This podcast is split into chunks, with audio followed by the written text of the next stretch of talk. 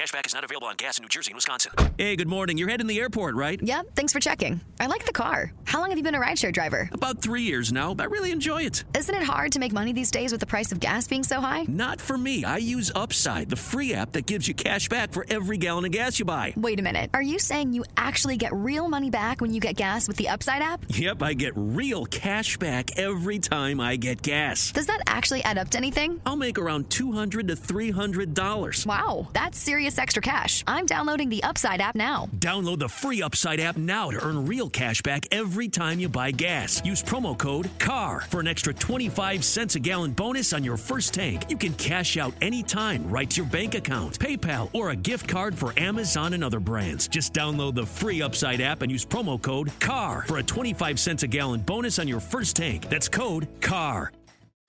Are you tired of the same old pro wrestling?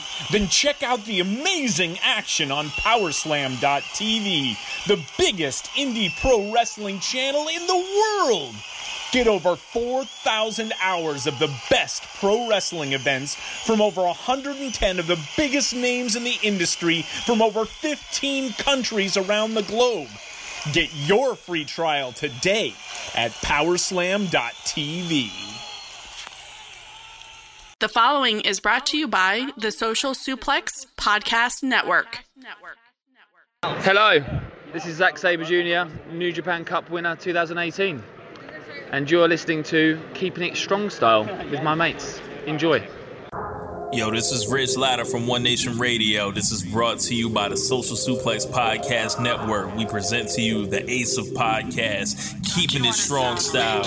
Let's go. It's the Ace of Podcasts, keeping it strong style. Covering New Japan, they ready to hold it down. Jeremy Donovan and the young boy Josh come and hit a job out in Barrio the Frogs. From the Tokyo Dome over to the G1. Social Suplex is the network where we can get it done. I'ma chill and let them have it, cause this is just an intro. Keeping the strong style, six stars from the get go, boy. Yeah, from Tampa Bay to the Tokyo Dome, this is Keeping It Strong Style with your hosts, Jeremy Donovan and the young boy Joshua Smith. And thank you for listening. Welcome to Keeping It Strong Style, the ace of podcasts on the Social Suplex Podcast Network. Jeremy Donovan here, joined by the young boy Josh Smith. On today's show, we'll be reviewing Sengoku Lord. We'll also be giving our predictions for Wrestling Hinokuni, and of course, we'll cover all latest news in the world of New Japan Pro Wrestling. You can support our show by subscribing to the Social Suplex Podcast Network on the podcast app of your choice and leaving a rating and review. You can also get all the podcasts and columns over at socialsuplex.com. Go to socialsuplex.com slash subscribe to sign up to get all the podcasts and columns delivered directly to your email inbox. This episode of Keeping It Strong Style is brought to you by Powerslam.tv. Powerslam.tv is an independent wrestling streaming service with over 4,000 hours of wrestling from companies across the world. Use promo code Social Suplex to get your first month free. Also, make sure you check out our Pro Wrestling Tees store, prowrestlingtees.com slash social suplex. That's where you can get your official Keeping It Strong style t-shirt, as well as all your other favorite shirts. Uh, shout out to Omega Goon, who just got his Keeping It Strong style t-shirt, rocking that. Uh-oh. And uh, shout out to our boy Joe Saba in Australia, rocking the Social Suplex Podcast Network t-shirt. Yeah, I heard he uh, was unable to pick up a One Nation radio shirt because it's got political implications over in Australia. Yeah, means something different over there. But but uh, we're over out here in these streets, man. yeah, man. And and you know what? I gotta tell you, I've got one of our shirts because just as you do, because I am a mark for myself. so am I. and uh, I gotta tell you, it's one of the better um, pro wrestling tees that I've ever gotten. I don't regret the twenty bucks that I put down to get that, and um, you definitely wouldn't either. So yeah, high recommend.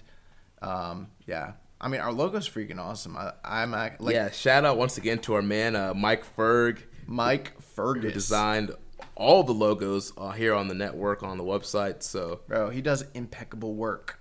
yeah, man. Love it. Yeah, so go give him a follow at Sir uh, Mike Ferg on Twitter. He's also always posting really funny stuff, so he's just like good content just in general. Yeah, the man's awesome. Um, and speaking of awesome, we uh, saw the time splitter this oh weekend. my gosh, that was uh, so cool. on the Largo Loop. Uh, Kushida, uh, you know, he's been making his rounds on the Largo Loop the last couple weeks, and uh, we saw him team up with uh, Keith Lee to take on Red Dragon, Bobby uh, Fish, and Kyle O'Reilly from Undisputed Era. Yeah, man. Um, you know, Kushida out there on the illustrious Largo Loop with such luminaries as Babatunde, Luke Menzies, all the heavy hitters. Jeet, Jeet, our boy Jeet. dude, this man Jeet Rama, he's the star. Bro, in Tampa, yeah, it's so funny. In Tampa, I didn't know. I didn't know how like big Jeet was, but as soon as like Jeet came out, like he's freaking over, bro. Yeah, dude. Yeah, He's, he's not he's not too shabby, man. I like him. Yeah. Yeah, we, we were starting all the chants, Jeet forever to Jeet. Whoop whoop. Holy Jeet. Yeah. Holy Jeet. Jeet is awesome. Yeah, Jeet is awesome. Jeet forever.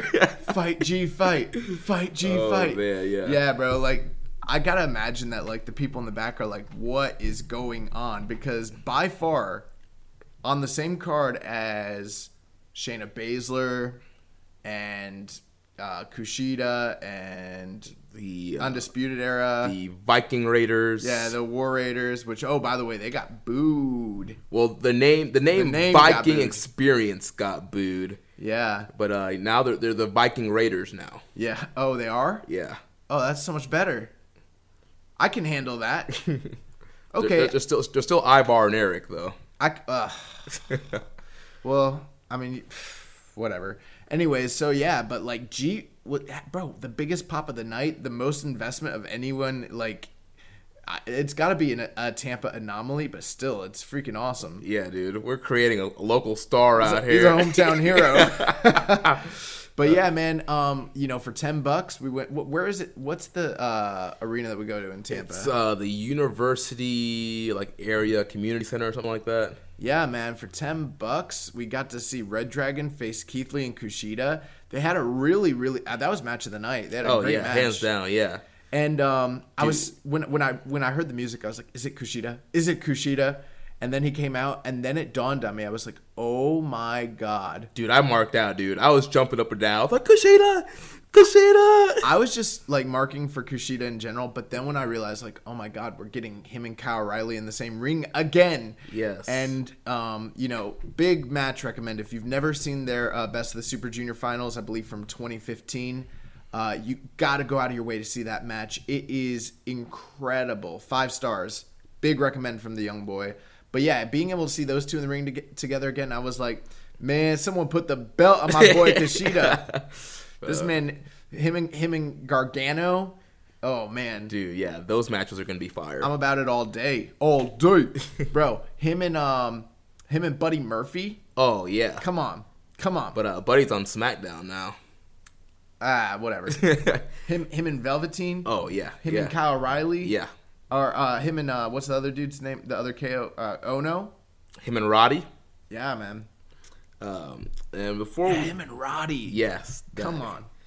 Uh, before we jump into our reviews and stuff, we had a question, uh, non wrestling related, from our good old pal, uh, Reddit user Jar of Peanuts.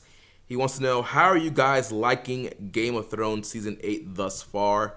Well, Jar of Peanut, I do not watch Game of Thrones, but I know the young boy does, so I'll let him take it away here. Dude, Jeremy's a loser. All he does is watch this wrestling shit.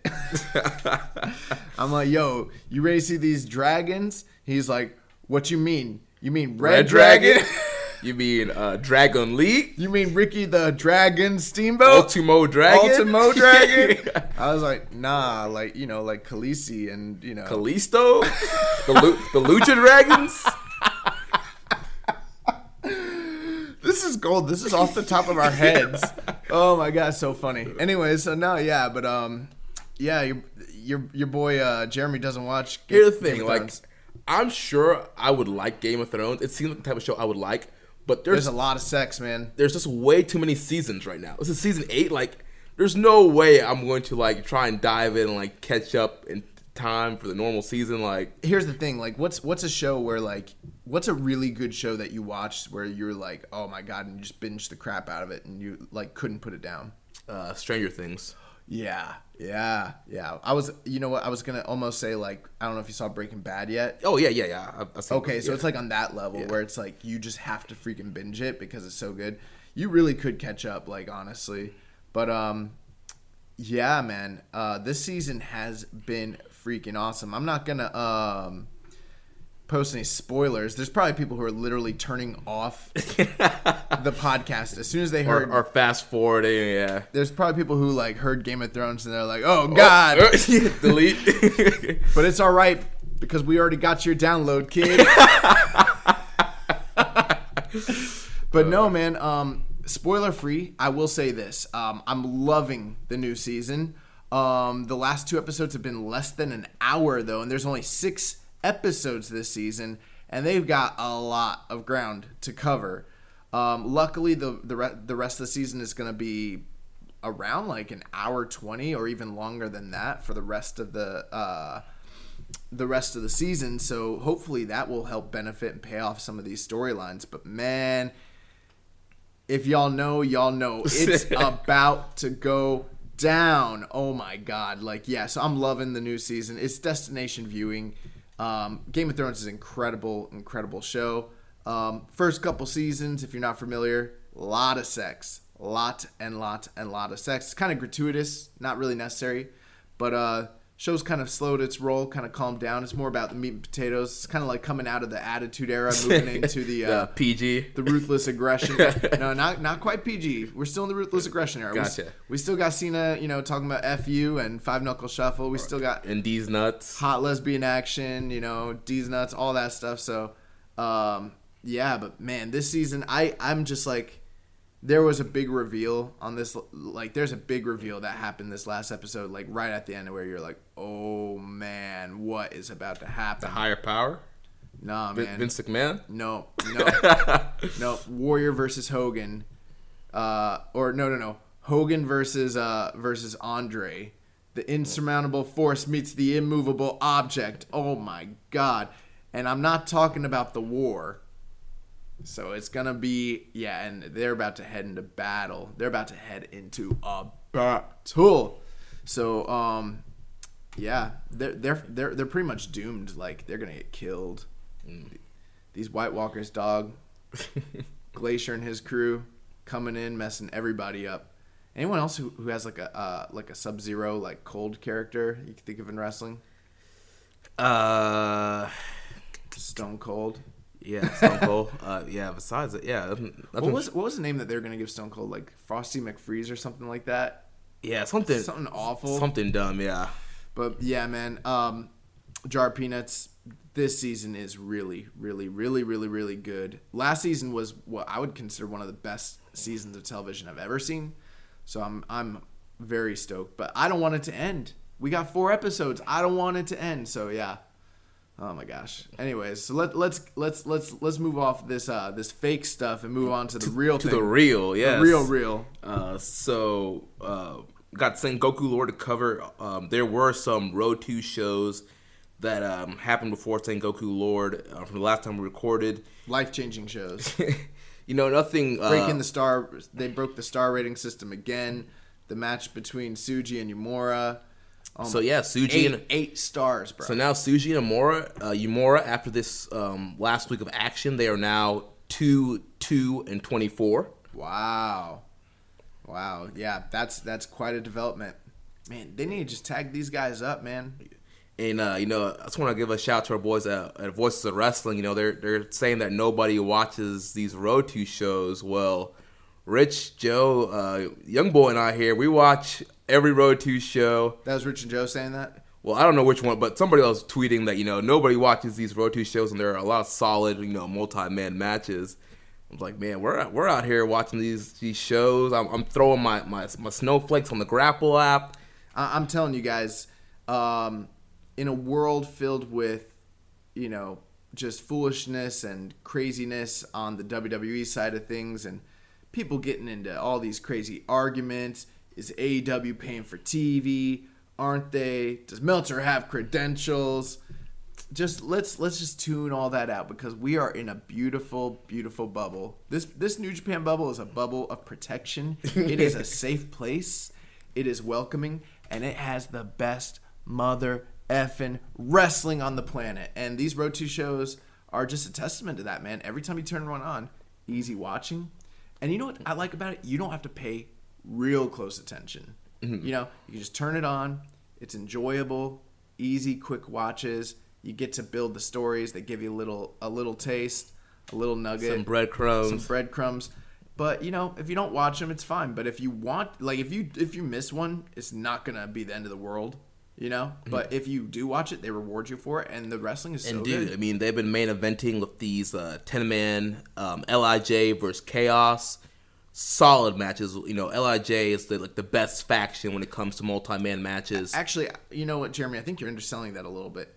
Name me a better 10 on 10 combination of any faction that you can think of from like since we started doing the show. I don't think I can, man. Nobody nobody does multi-man matches as good as Lij and, And Chaos. Chaos. They have the best matches. You know, think I mean, I, I you you go back and you think about all the like OG Bullet Club, Elite Bullet Club, Bullet Club Elite, even Li or even Suzuki Gun. You know, they're, Mm-hmm. they're not out here getting it the way that it is when it's Chaos versus Lij. Right with Suzuki Gun, like you have to have like the right combo of guys. Um, with Chaos, it doesn't seem to matter who you have in there. What what combo you mix up, it's always going to be great. And I'm glad we're getting true chaos on this tour. You know, as much as I enjoy seeing the mashup of, uh, you know, Seigigun guys and, and Taguchi Japan guys with them, it's, it's kind of nice just seeing like the classic. We got chaos, we got Lij, run it. Yeah. So yeah. So definitely, uh, if I were you guys, if you love you know great wrestling, great multi mans, I would go back on these road two shows. So we'll catch um, and and they're catch these main events. They're doing a great job building up for the Okada Sanada feud. They're doing a great job building up the junior tag uh, feud between um, Lij and or you know from Roppongi 3K and um, Bushi and Shingo. Bushi and Shingo, Also, a great job building up Evil versus Ishii. Evil and Ishii, which that might really deliver. Like it's hard to have a bad match with Ishii. He might bring out the best in Evil. Yeah. I mean, just from the interactions in these multi man matches, I'm like, okay, let's do this. You know what though? They got us. Remember, remember last year, all those great interactions between Goto and Evil, and we were like, "Oh, this is gonna be good," and then it was not good, but still, like the multi-man matches between Goto and Evil were better than the, the Than the actual one-on-one, matches. yeah. But yeah, I'm excited. Let's get into this show. I, Yeah. I'm excited. So yeah, so we're we're gonna be reviewing uh, Sengoku Lord. This happened on Saturday. Uh, things kicked off. Uh, we had Shota Umino and Ren Narita taking on the team of uh, Tsuji and Uemura.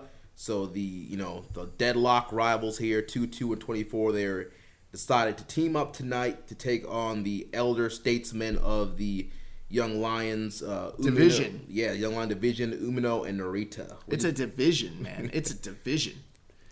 What do you think about this one, man? Everything I expected it to be. Um, it didn't go quite as long as I thought maybe it would go. I mean, it was pretty short. Yeah, this was uh, I got clocked in at seven minutes and forty five seconds. Yeah, yeah, but man, they really delivered. All these guys can freaking go. And I feel like with uh Umino and Narita's experience, like, dude, there was a time where I used to be like Narita's like the guy, the guy, and Umino's got some flash, but bro, like Dude, Umino's U- closing Umi- yes. he's closing that gap, man. Real quick, dude. Yeah, Umino has definitely Stepped it up. yes, he's taken his game to a whole nother level, and especially with those one on one matches he had on the last tour with uh, you know guys like Tanahashi. You just you just see how much he's improved in the last year, and I'm very excited to see you know where he could potentially be going for excursion and you know getting him you know getting him a gimmick and getting him ready to be a full time character. And you're absolutely right. And that's not to speak ill of Narita because Narita has done nothing but improve every time I see him get in the ring. So these guys, bro, they're ready to go. And seeing them work with uh, Tsuji and Uemura, I think it really helps elevate those guys. Like, dude, New Japan is a freaking wrestling building machine. They build the best wrestlers in the world. Like, Yeah, they, they just do. And this match was really, really, really good. Um, the stuff with Umino and Tsuji, the forearm strikes, and all the exchanges on the ground, everything they did standing, just really, really, really good. Um, Tsuji playing uh, the Ricky Morton in this match, you know, face in peril.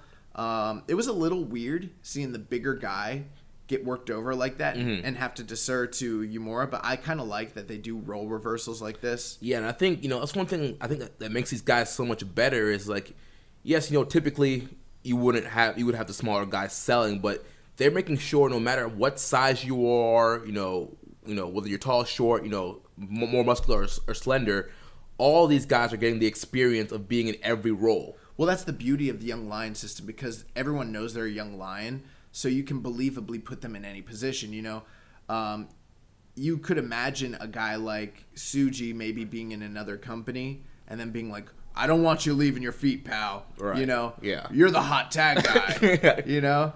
But no, in, in New Japan, we know what we know what these guys are. They're still developing. They're still learning. And like you said, they put them in uncomfortable situations, and they put them in in growing and learning situations all the time. I mean, conversely, Uemura being, I mean, you could definitely see him as being the hot tag guy, but not when you have him teamed up with a partner that's bigger than him. Right. Maybe he was teaming like with Narita. Exactly.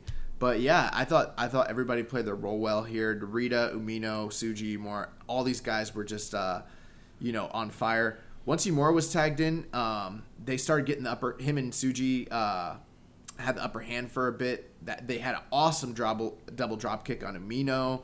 Um, they even got a near fall on Narita. Um, he got hit with that awesome double underhook suplex. Yeah. Um, but ultimately fell to the Northern Light suplex from Narita. Yeah, Narita hit that beautiful. He gets that high uh, gable grip on them and just boom pops the hips, gets them over for that you know big belly to belly. Um, gets into that the Northern Light kind of bridging position there and gets the win, man. Yeah, so I really dug this. I thought I was gonna dig this. I definitely did, but I'd go like three and a half. Yeah, Yeah. that, that high. Yeah, I think I was like three and a quarter on it. I liked it. I liked it. But yeah, yeah, it was awesome opening match. Uh, question from our, our man Rambone Slam nope, Pig. Nope, nope. Let's move on. We got we got a short amount of time. We we got more important uh, question askers than Rambone. We don't have time from this week. Sorry. no, what's what's what's my man saying? So Rambones, he says, "What are your thoughts on the plans for Umino and Narita? Are they ready for excur- excursion? Are Tsuji and Uemura destined to be a package deal, the tag team?" Let me tell you this. Shout out to Rambone Slam Pig. He's the real one, asking the real questions. You know that you got real New Japan like listeners, followers when they're not asking you about Okada or Jay White. They want to know about Tsuji. They want to know about Narita. That's my dog right there. So first part, what what do you think? What are your thoughts on the plans for Umino and Narita? You know, I, I don't know what's gonna where they're going to be honest. Mm-hmm. Um, but Umino and Narita are ready right now. They're ready. I feel like they're more ready than Oka and Kawato. Kawato were. Yeah, I So- feel like they're. I feel like they're. And and I love both those guys. Like Mm-hmm. we've sung their praises on this show for a while, Mhm. but I feel like they're in a better spot mechanically, working the crowd, reading the moment. Um, I mean, all those guys have their different strong points, so it's not to say you know that, not to bury the other guys, but I feel like they're more ready than the other guys were when they left. yeah. I mean, I would honestly be surprised if you know 2019 ends and these guys are still here. Part of me says yes. Another part of me says they might keep Umino around. Mm. Maybe for a little while. I know, obviously, that there have been examples where that's been to the detriment of some guys, like a David Finlay. But let's or be, a uh, Toa Henare. or a Henare. But let's be clear here: Umino ain't Henare, and Umino ain't Dave Finlay. Not to not to bury those guys, but in the eyes of the company and what they see in him, I wouldn't be surprised if he got a Tanahashi run, sticking around like the early days when Tanahashi, because Tanahashi didn't go on excursion right away. There's lots of guys like that, um, so I wouldn't be surprised if at some point they they went that way. Mm. I also wouldn't be surprised if he winds up in, you know, Ring of Honor. Yeah. Wrestling Or- Silas Young and or- uh, Brian Milonas and, and the whole crew. Or maybe he'll be on Arena Mexico Friday nights, or That's that that that's where I'd send him. or maybe he'll be at Rev Pro. it, it's shown very very clearly that you know the strongest place you can send your workers in today's day and age is Mexico. So Yeah. I wouldn't be surprised to see both these guys go there. Yeah, I think that'd be a great spot for both of them. But I think they, the the company has big plans for both of these guys. They've shown how durable and how like talented they are.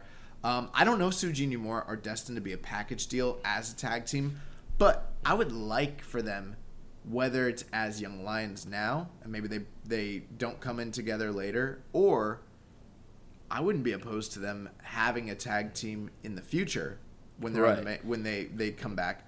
Um, I mean, I, I think I, I'm expecting you know almost like a, a Desperado, uh, Hiromu kind of thing with these guys, where there's always that back history between them, and you, you can come back to that at any moment. Yeah. And so anytime they face off, like you can bring up, oh, well, when these guys were young lions, you know, they were, were you know deadlock record, you know, neither of them can get the upper hand. That that builds into the story when they face each other once Uh, once they graduate. Absolutely. Um, also, you know, something about Tsuji and Uemura, they have such an old school vibe to them.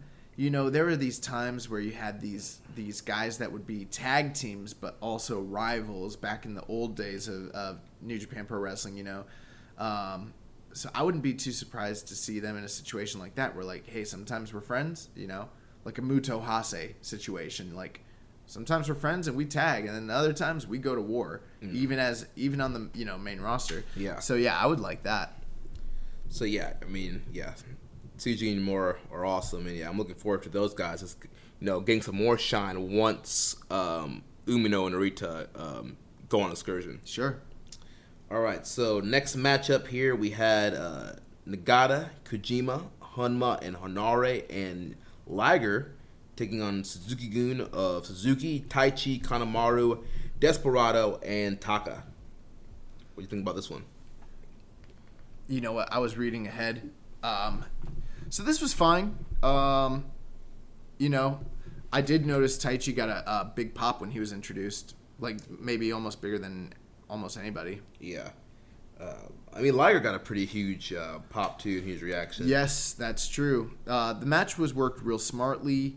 Um, you know, Honma hitting the Kokeshi on Taka um, and tagged out, and then he was never tagged into the match again. He pretty much just just did one thing, and then he was kind of gone, which that might have helped the overall match.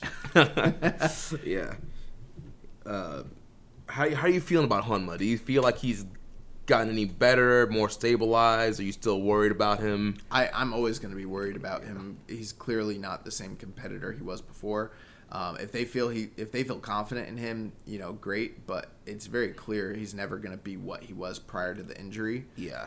Um, there was, I think it was a Road to show where he he did the the diving Kokeshi off the top and missed, and I was Ooh. I was just like, oh, Yeah, that's one of those moves. You know, Harley Race invented that, and he was like, he said, "I wish I never had invented that move." yeah, Yeah.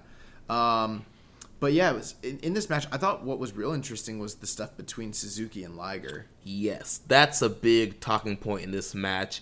Um, yeah, Suzuki was just you know Liger was his target, and just you know the Suzuki attack, strong strikes. It got a lot of heat. yeah, got and um, Taichi trying to rip off Liger's mask. Yeah, and then the uh, the post match uh, promo from Liger. Liger was pissed off, and he was like, you know, what is this? Like, I thought we were having a match. Is this a fight? It's like, you want to fight? Like, I'll fight you anytime, anywhere. Like, um, and then you know, Suzuki is, you know, like we have unfinished business. Like, you came to Pancrase, and like you we fought, and like we gotta finish this. Uh, yeah, he he fucked up Liger.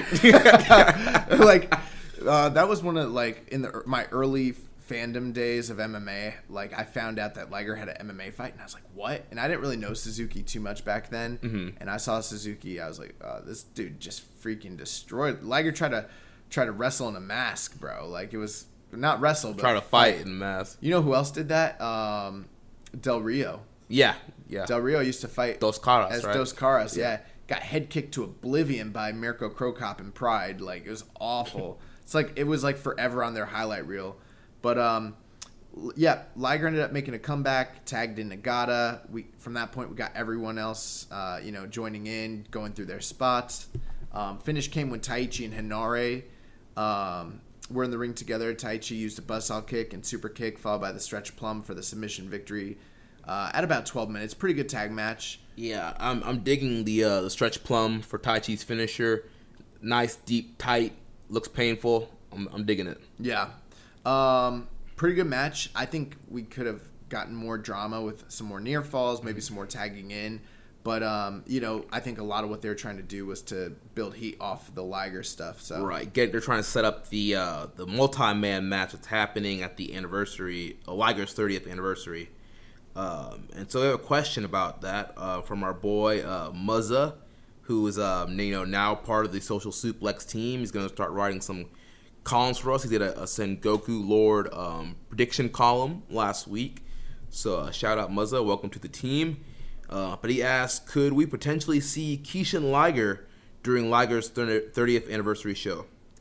Um, I was thinking that that could be a possibility. The way he was cutting that promo on Suzuki. Yeah. But I almost feel like that would be the freaking craziest thing ever. Like Kishin Liger and Minoru Suzuki, like you know, Murder Grandpa, the guy that everybody in the company is afraid of and you know terrified of, and then you've got the ultra violent dark side of Jushin Thunder Liger, like yeah, put the kids to bed. Like, this is gonna get color. Like this is gonna be violent. Like Dude, I- I'd be all about it. I didn't know I needed a Suzuki Liger one on one match this badly in my life. Uh yeah, but specifically, it's not Liger, it's Kishin Liger I know, that but, we but need. but even if he doesn't do Kishin, if, if it just ends up being right, right, Liger right. versus Suzuki, I'm down. But do yeah, Kishin Liger versus Suzuki would be awesome. Yeah, Um, do you you think they should do a one on one? I would love it. Because they're doing a multi man at the, at the anniversary. I would love it. I would love it. Um, you know, alter egos are fairly commonplace in wrestling. You know, you think about guys like Finn Balor transforming into the Demon, Matt Hardy becoming broken. Um, you know, Under Undertaker, you know, returning as the Dead Man. Even like Hollywood Hulk Hogan. Right, Kane, corporate Kane. Yeah, Muto turning into the Great Muta. Yeah. And the thing that's so great about Jushin Thunder Liger, if you guys are unfamiliar, the Kishin Liger alter ego um, is something that has only happened three times in his entire career. And it's only reserved for the most disrespectful of opponents. And when Kishin Liger comes out, you're going to get killed. Dude, I mean, maybe we do see it for the multi man. That's possible. Yeah. You know, the the whole thing what's what's awesome about the transformation is that for those of you who are unfamiliar, um, Jushin Thunder Liger, obviously iconic, you know, the horned mask, you know, the bodysuit, you know, like he's a superhero.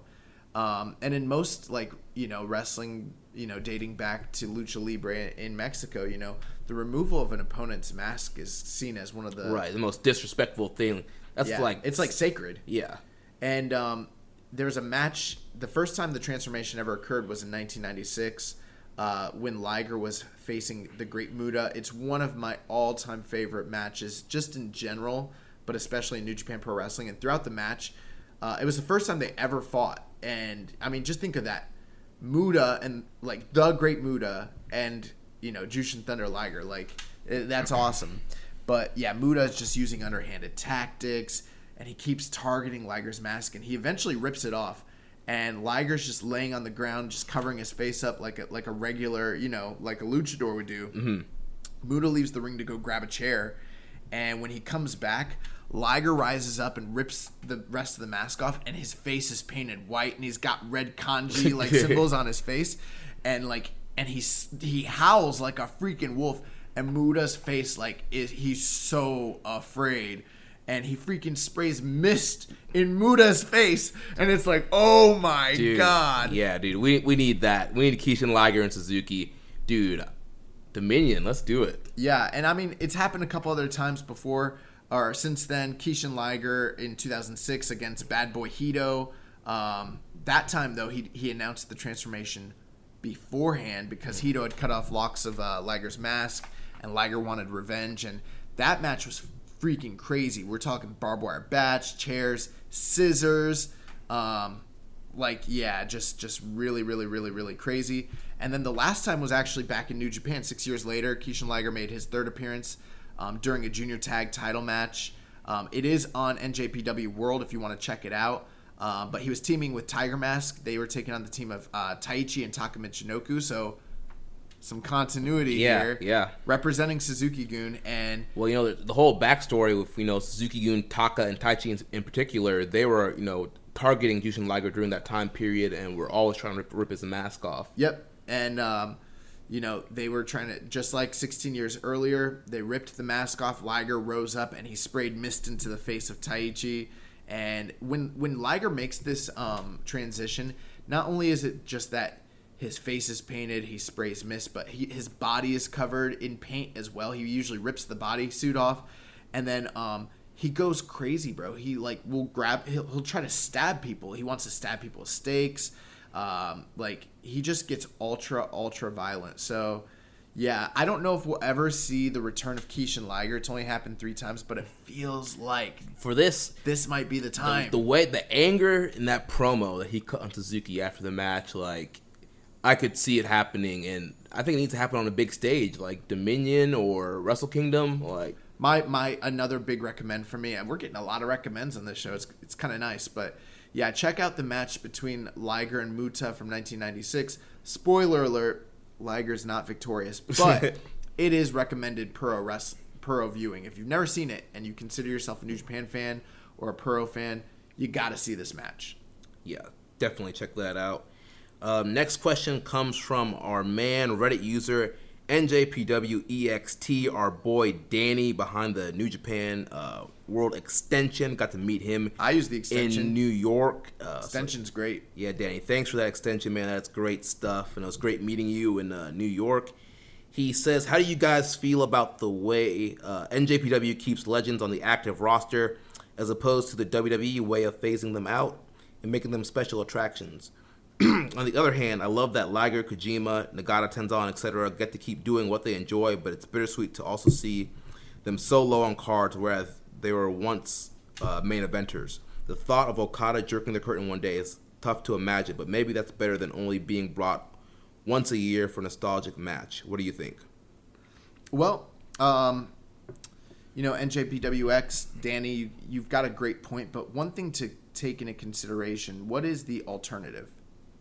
Well, in many cases, the alternative is these guys go off, they start their own vanity projects, they book themselves at the top of the cards, they continue to tour in tiny gymnasiums with like a hundred, couple hundred people. They do it a couple times a year. They freelance and and you know just show up whenever they can. You know, and, and we're talking about like your your guys are still wrestling right now, your ten Tenryus and your um, your Choshus and Yeah. guys like that. Um, well, Tenryu's done, but you know, for years he wasn't, and um, it's that's also you know, time waits for no man. Right. Um, and at the same time, like those guys do do. I, I don't want to discredit them. I'm not saying that that you know them them still continuing if they're passionate about it, they want to continue their wrestling career by all means. But you know, it is something that's kind of sad when you find out these guys are still wrestling, but on the equivalent of the Japanese indies Right. For like a, a couple hundred people, no For a hot dog and a handshake. Yeah, well, I'm sure they're making more than that, but Yeah. still, for hot dog. Do they even have hot dogs in Japan? Probably not. Probably not. I, I actually don't think they do because I remember watching um, a show about that. You remember that kid who used to, the little tiny Japanese kid who used to win all the eating? oh yeah, yeah, yeah. And I remember watching a show and he was saying he couldn't get hot dogs Mm-hmm. in Japan. He, he had to get like these mock sausages that were Mm-hmm. kind of similar and he had to train with those. but, um, you know, I think that the, the nice thing is like you see these guys Kojima, Nagata, Tenzan, Liger, Nakanishi, um, you know, they are helping. Well, a they're recognizable. The fans still love them. They still help draw. They're still bringing in fans to the to the crowd. We I've had my my share of criticisms about the health of Nakanishi and the health of Tenzan, and I don't feel like they'll be wrestling that much longer. In all honesty, but at the same time, they help bring valuable experience to the young lions and the other wrestlers that they wrestle with. They help still draw audiences. Mm-hmm. They're not taking up a big spotlight from guys like Okada or guys like Kenny Omega or Naito or what have you. I feel like they're utilizing those guys to the best of their ability. It is bittersweet, but then it's also nice where every once in a while you'll get the Liger nostalgia run, you'll get the Nagata nostalgia run.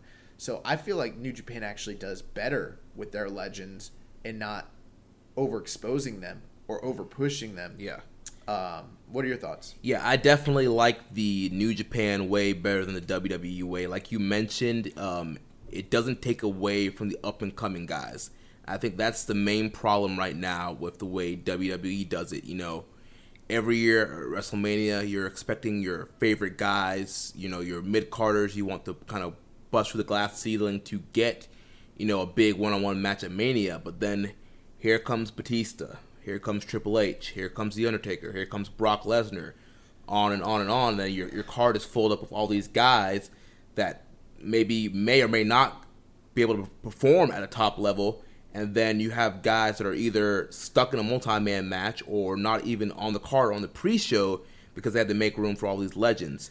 Yeah, absolutely. And I mean, you know, it would be one thing to send these guys home and bring them out for a big match, but if they can't go, you know, and you want to treat them like a special attraction, um, I feel like that's detrimental to the the integrity that New Japan has built with their their in ring level. You know, the the, Right. work, the work rate that you Mhm. see in, in New Japan, whereas in some cases, I feel like it's almost somewhat beneficial to give them these easier matches, let them go out there, do their thing. They still add value to the company, and they don't draw away, like we said, from the other guys. I feel like Undertaker is the perfect example, and you know there is something to be said for treating guys like they're special and bringing them out every once in a blue moon, and that's Mhm. one tactic. So Yeah. I'm not totally criticizing that, but when a guy really can't go anymore like that and then you're and then you're still pushing him in a big money big spot when you could be pushing Sanada you know or something like that yeah. yeah that's that's a problem so I I'm I'm all for it Yeah, and you know, and I like you know you get them in a eight man, ten man tag, six man tag. They can hit all their key spots. More than likely, they'll be going against probably young lions. So you you see your favorites get a win. You see all the favorite spots. You know, I can see my Kojima match and him hit you know Koji Cutter or Lariat, the chops on you know Narita or Umino and get a, a nice little win. And let's be clear here too. These guys are giving back as well because yes, they pick up wins over the lower level New Japan guys, but then you know they'll be in a in a, in a multi man match or a tag match, and they'll put over a God or they'll put over you know uh, a Killer Elite Squad, Right. or something of that nature. They'll be in a, a multi man tag match, and and one of them will take a Rainmaker, you know. Mhm. Um, but then it adds credibility because generally speaking, they're still winning mo- the majority of their matches. So I feel like it's a smart thing that they do. Yeah, and then you know when they do have the rare one-on-one match, it's it's a good rub for whoever beats them. Like you know, this guy was a decorated, you know, former IWGP champion, you know, uh, but obviously, just you know, with his age, he just couldn't keep up with the newer, younger guy, and it just helps get the next guy over. Last thing I'll say about this, this probably everything I'm saying probably sounds counterintuitive to some of the comments I've made in the past.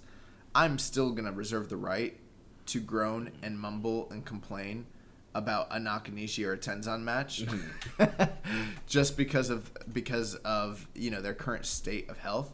Um, but at the same time, that doesn't detract from the the point that you know the way they're being used is excellent and makes lots of sense.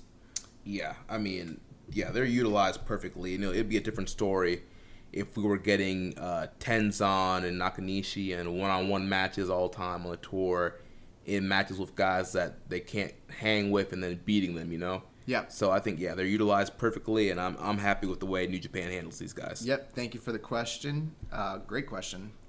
So our next matchup, uh, we have Makabe, Yano, and Dragon Lee taking on Tama Tonga, Tangaloa, and Taiji Ishimori. Of course, this match is uh, you know setting up the uh, the Never Six Man match, which happened today. We didn't get a chance to watch it yet, but that match happened today on the Road Two show. Real quick before we in the background, obviously we don't I don't watch this, but Jeremy does. We got Ron in the background and uh, something from the group thread just came about. James Boyd said Sami Zayn is a promo god, so he must have just cut like something On fire, fire. yeah. Uh, but yeah, so this match is setting up the number Six Man match that happened today. Also, it's setting up the upcoming uh, heavyweight tag team title match, and it's also um, setting up the junior title match with Dragon Lee and Ishimori. Yeah, uh, this was good. Um, obviously, I feel like the shining, um, you know, stars in this match were Dragon Lee and Taiji Ishimori. They they stood out head and shoulders above, you know, the most violent players and God by far. Yeah, when yeah when Taiji and Dragon Lee were in there, like the match felt like it was on a different level. It almost felt like two different matches. Like you had Taiji and Dragon Lee in there, and like they were just going at it, and then you get like God and MVP in there, and like the match just like changed. One thing I thought was really weird with the way that the build has been between God and MVP, especially with Toru Yano. There's been a lot of shenanigans, a lot of stealing of the belts. What I would have perceived as leading to a lot of comedy in this match, and there was pretty much none in the match. And you know that's something that a lot of people usually will criticize. There are those fans who don't like the the goofy, wacky comedy, especially with uh, Toru Yano. But I feel like in this match, it probably because of the way the story's been built, it probably would have helped. Honestly, Yeah. Um, yeah, because you know you have the whole thing now where uh, Tama Tonga he has like a Santa Claus sack, which he he stole the Never Six Man belt and he he puts them in there along with the Ring of Honor tag titles. he and- keeps all the belts. Yes, comes- the, the champ, champ, champ, champ, Champ, champ, champ, yeah. Um, so yeah, I mean, I I could I could have done with some more you know shenanigans with these guys, but it was also kind of good too to see them try just to have straight more. wrestle. Yeah, It, it, but here's the thing, my it, it's not a criticism of it. They, there was nothing I would say. Oh, they were god awful. It wasn't bad, but it was just kind of there.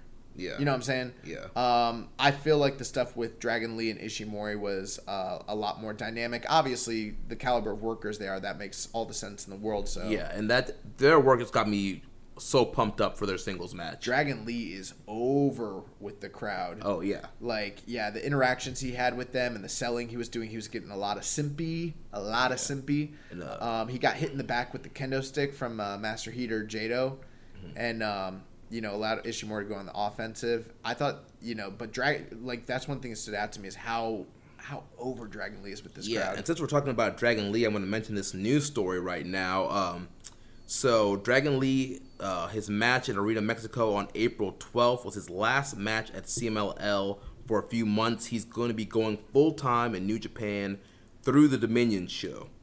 So that means he, yeah, full time for Best of Super Juniors and all the Road to shows and everything. Yeah, and all through, you know, t- probably towards the end of June. So, dude, I'm all about that, dude. More Dragon Lee, yes, sir. And he was great in this match and all the, you know, the multi-man matches he's been in on these Road 2 shows. And I'm I'm psyched to see him in Best of Super Juniors. I'm psyched to see what he does at Dominion. So, yeah, I'm all in on Dragon Lee. Uh, but this match came down uh, with uh, Makabe ends up hitting a lariat um, on Tangaloa while Yano gets the cradle off the lariat, and uh, MVPs and Dragon Lee get the win here. yeah. So uh, yeah, then after the match, they uh, Bullet Club attacked Yano, and Tama Tonga uh, ran away with the belts in his uh, little title sack there.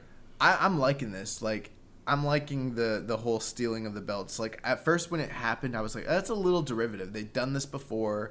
It's not the first time, but I like the little wrinkle that like Tama Tonga stole all the belts back.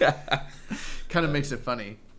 Uh, so next we had the match of the night, the epic encounter between the Crown Jewel and the Bullet Club Hunter, Mikey Nichols versus Chase Owens. Hey, listen, listen, listen, listen, listen, listen, listen, listen. Stop, stop, stop laughing. Stop laughing. Oh my gosh. You need to stop making these terrible jokes on our show because this match was really freaking good. You're not lying. You're trying to be all sarcastic. This match freaking ruled. but it, it was not match of the night though. I- It was pretty close. Mm, I don't know about all that. Bro, bro, main event main event was like right here. You guys can't see, but I've got my my one hand up. Nichols and Owens was like right here. They're touching if you can't see. They were right there. No, I'm just that's a little bit hyperbole. Yeah, I'm like, I'm about to check what's in your vape, man. uh, but yeah, so, but I gotta say, Oh, speaking of which, did I tell you that I smoked weed this past weekend? no. But it was CBD. So I didn't get high. The weirdest. Okay, we got to talk about this real quick. Weirdest freaking experience of Okay, guys, so listeners, just so we're all clear here, I don't do drugs. I don't smoke weed um, at all. But but with that being said, here in Tampa, this place just opened up. It's like a hookah lounge, and every every now and again, I like to indulge just a little bit. I'll, I'll, I'll go out to a hookah lounge. I'll go relax, whatever. But I found out that there's this CBD hookah place, and I'm like, CBD, you know, you know what CBD is, right? Yeah. yeah. They drive that from uh, from you know marijuana, but it's uh, you know, it's non psychoactive, non hallucinogenic. You know, you don't get high from it. And I've actually I used to work at a juice place where you know if you wanted a couple drops CBD to help with like inflammation or help calm you down, relax you, you know, calming effect, like we'd put it in there. And I've actually had like flare ups. Like I work out, my back hurts sometimes, and you know CBD helps with that. It's good for you. It's actually what they give to uh, to like kids who deal with like epilepsy and stuff like that, and um, it's really good. But I was like, okay, well they got this place that it's a hookah lounge, but it's not nicotine, it's not tobacco, it's just CBD. I didn't know that that even existed. Got to check it out. So I'm out with my boy Reggie. What up to Reggie? What's up, Reggie? I know he don't listen, but what up, Reggie? I'm gonna tell him like, yo, I shouted you out on the show. He's gonna be like, oh, word For real, dog? For real? Getting over in these streets. But um, yeah, we go in there and like I'm like, yo, it kind of smells like weed in here, because we didn't we didn't know what to expect. But, like we didn't know what it was, because you know you go into like a hookah lounge, it doesn't smell like tobacco, Right, so or- like all the fruity flavors Right. or whatever. so we start talking to the owner. Owner is real cool. Um, place called Inda Couch, like Indica, and then Couch, Inda Couch, CBD, you know, lounge. Uh, here in Tampa Bay. For those of you who want to check it out, WrestleMania weekend, if they're still in business, I don't know if they will be or not. But yeah, so this dude's like, uh, we're talking about. He's showing. He, they just opened. He's showing us all the stuff, and then he's like, he's like, yeah, I got this, I got this, I got this, and he pulls out all these giant green buds. And like, I used to do a lot of drugs when I was a teenager, and I was like, bro, those are nugs, bro. That's freaking weed. He's like, nah, dog. These are special strains. There's no weed in them. I'm like, no, bro. I see it. There's crystals all over it. There's red hairs. It's weed. That's weed. He's like, bro. He's like, I'll smoke a joint with you right now. You won't get high. I was like, all right. And I've told you guys before, I'm reckless. So I was like, all right, run it. so like he hands it to me and it's a joint. It's straight up a joint. I hit it. It hits just like weed, maybe a little bit more mellow. And bro, I didn't get high at all. Like it was so freaking crazy. Like I probably wouldn't do it again because I don't really like smoking like that. Mm-hmm. But just to try it this one time, and I was like, "What in the world? Like this is it's a different world out here in these streets nowadays. You could just be smoking smoking weed and not getting high. It's crazy. That's yeah. What kind of gimmick is that? Yeah, what kind of gimmick is this? I will say though that the hookah was fire. The hookah was great. I, I wouldn't smoke the the CBD weed again. I don't know about all that. Uh, you know, unless I really want to get high, I'd probably just smoke regular weed. But yeah, so but no CBD weed today. It's nothing bad in my vape right now. But this Mikey Nichols Chase Owens match, I gotta tell ya, yeah. I, got, I gotta say, I gotta tell ya, I It- thought it was really good. it was it was better than what I was expecting it to be. I think it's Mikey Nichols' best match in the company so far. I mean, he's only had a few of them. Yeah, but one of them was against Kazuchika Okada. Yeah. and this was better than that, I think. Yeah, I think this was you know I gave a majority of the credit here to Chase. Like Absolutely. he he made Absolutely. he had Mikey Nichols looking like you know a, a baby face in peril. Like he was just beating down this man and getting the sympathy for uh, on uh, Mikey Nichols, just being a vicious heel. You know, Jado attacked uh, Nichols at the beginning of the match with the kendo stick, and then Chase just went to work after that, throwing him into the barricade and all that stuff, and just kind of working him over the rest of the match, and just looking really dominant until the end where Nichols came back. But yeah, Yeah. it was it was a, good little match. I, I liked it a lot. I liked it a whole lot. I w- the whole match, I was like, this is good. Now, disclaimer, because there are probably some people who watched it or are watching it and think, what is Young Boy talking about? Let's be clear here. I am a big fan of Southern style wrestling.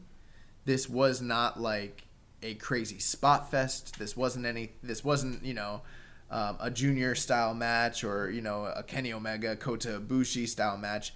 Uh, but I feel like we saw some of the best of Chase Owens here. I mean, every little thing.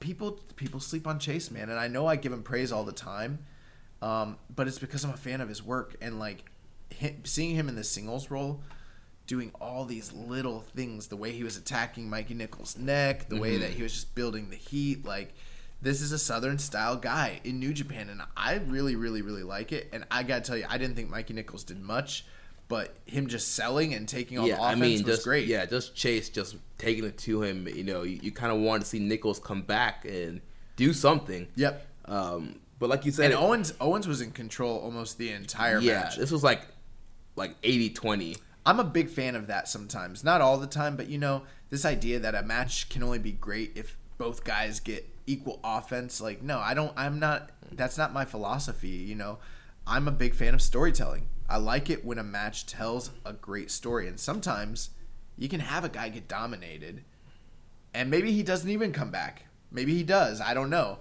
But even still, you can tell a great story with with one guy selling the majority of the match. That's possible. And in this case, they did. And I mean, dude, some of the stuff Owens did, the Russian leg sweep into the guardrail, uh, the the uh, neck.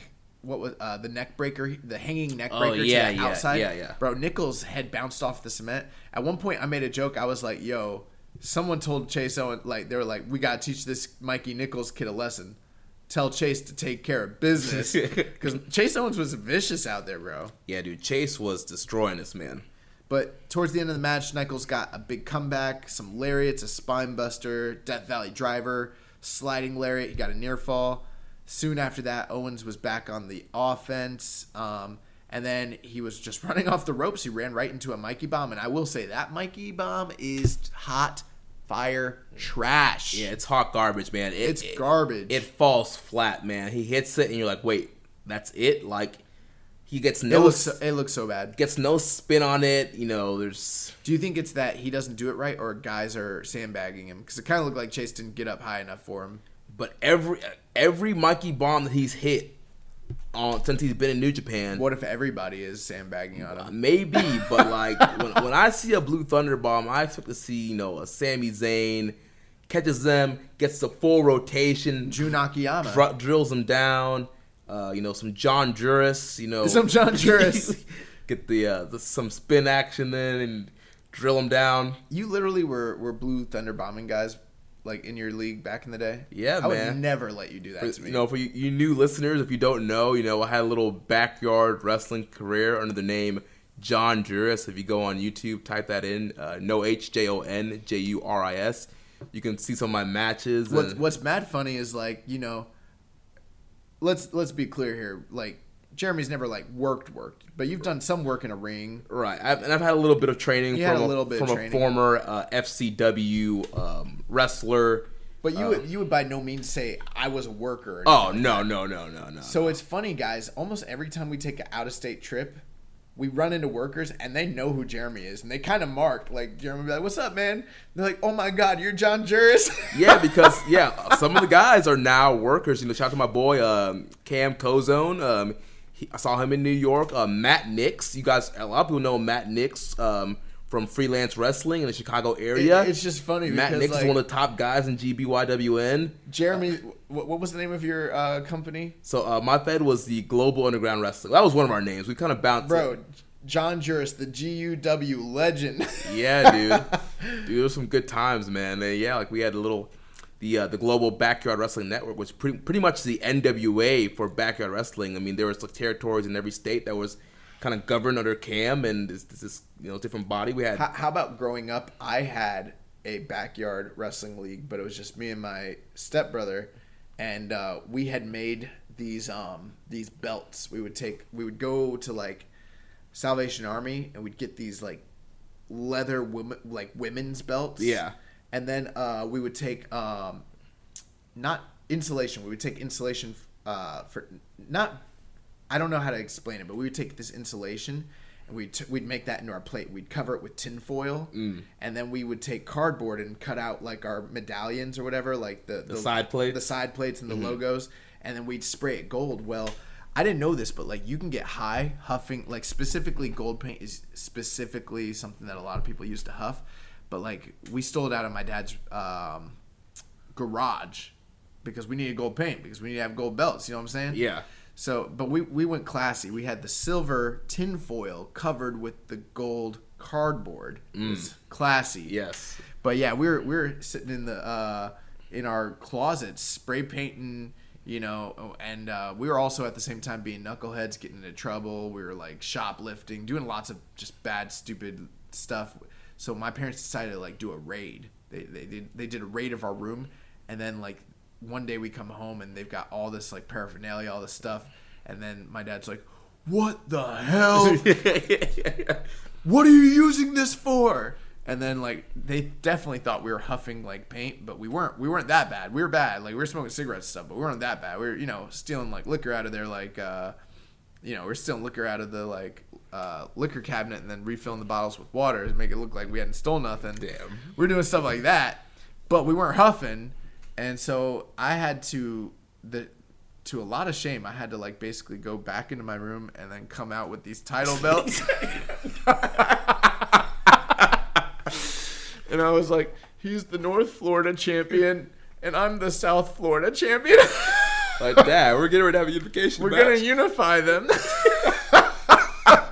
we need the paint so we can have an undisputed title. Oh my gosh, dude, that's freaking hilarious. Yeah, that's pretty embarrassing. But um, not as bar- as embarrassing as this Mikey bomb, man. Yeah, dude, that Mikey bomb. Jun Akiyama, bro, he he needs to come over and teach this this guy a thing or two about how to pull this move off. That's all I gotta say. Yeah. But with that being said, this match gets a recon- recommend for me. I liked this match a lot. It's I think it's one of the best Chase Owen singles matches I've seen so far. So, so where are you on the stars on this? uh, three and a half. Man, you're you're not three and a half range. I was like three, three and a quarter here. I was I don't want to say three. I was like three and three and a quarter, but I didn't want to say it because I don't want to be embarrassed. But because it seems a little high. Yeah. I think three and a, three and a half to three and three, three and a half to three and three quarters. Wait, did you say three and a quarter? Three. I'm in in between three stars and three and a quarter. Oh, okay. Well, I'm between three and a half and three and three quarters. Wow. but I think the safe bet, because I'm not sure, we'll go three and a half. But I'll say I like this match a lot. Yeah, I think I put a three and a quarter in on the on the grapple, but yeah, that's where I'm at on this thing.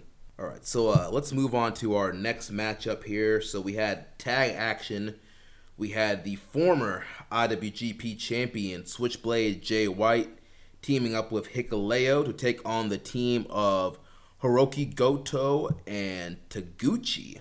So of course this is setting up, uh, you know, previewing the Jay White and uh, Goto one-on-one match that's going to be happening at Wrestling uh, Hinokuni, and also a little preview of the Never six-man title match, which once again happened uh, today on today's Road to Show, with uh, Taguchi and the MVPs taking on Hikuleo, uh, Tama Tonga, and Tangaloa.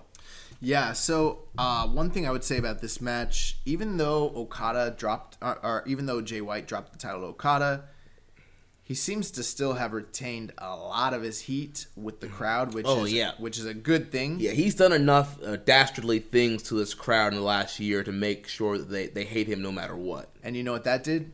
It helped get a lot of baby heat or baby face sympathy on Goto. Yeah. A lot. Um, and one thing I kind of like, just a little like character thing that I caught during uh, Jay White's entrance, and um, commentary pointed out to it also. Like Jay White comes out, does his entrance, he does a little glance to his waist, like you know, looking down, realizing the belt's not kind of there. I kind of I like that. I do too. So yeah, those, those little things if you pay attention, those little like character movements, little nuances that you catch from these guys during their entrances and movements, stuff like that. Yeah.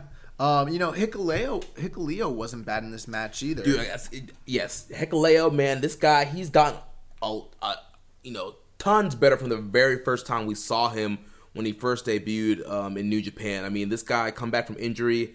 I feel like he's gotten into better shape since he's been back. I, I feel like he's kind of trimmed up a little bit. Little, I mean, I'm sure he, can, he can get bigger, but I think he looks pretty good right now. He looks good. There is something that I noticed that he did that I thought was really cool. So there was a spot where Taguchi went for a spring uh, board uh, hip attack, flying hip attack, and he came off the ropes and he slipped a bit, so he didn't get enough distance to actually hit Hikuleo. And Hikuleo, like a pro, like an old wily vet, just moves out of the way, making it look as though he was actively just trying to avoid the move altogether. Mm, yeah. And then uh, and then immediately picked up Taguchi. So he really covered that botch like really yeah, well. grizzled young vet. Grizzled, he is he's the most grizzled young vet in the game today. Uh, but yeah, dude, And yeah. he does it for this business dude, that he loves. I, I think Hikuleo could. I think he's got something, man. Bro. give, give him a couple years. I think he can, he can be a main eventer. I used to say the same thing about Baron Corbin. Yeah, that's one of my bad takes. yeah, it's, it's easy to you know think a guy can do good when he's only doing like thirty second squashes every week. bro, when I saw when I saw Baron Corbin in uh, NXT for the first time, I was like, bro, this guy's gonna be like Diesel. This guy's gonna be a Kevin Nash type. Eh. Yeah. But uh, yeah, no, I thought Hikuleo, even uh, his brawling on the outside was really good. But the you know the, the real story here was Goto and White. They had some great sequences against one another, trading Saito suplexes. Uh, White countering attempts at the uh, Ushigoroshi. Mm-hmm. Um, I really dug what they were doing out there.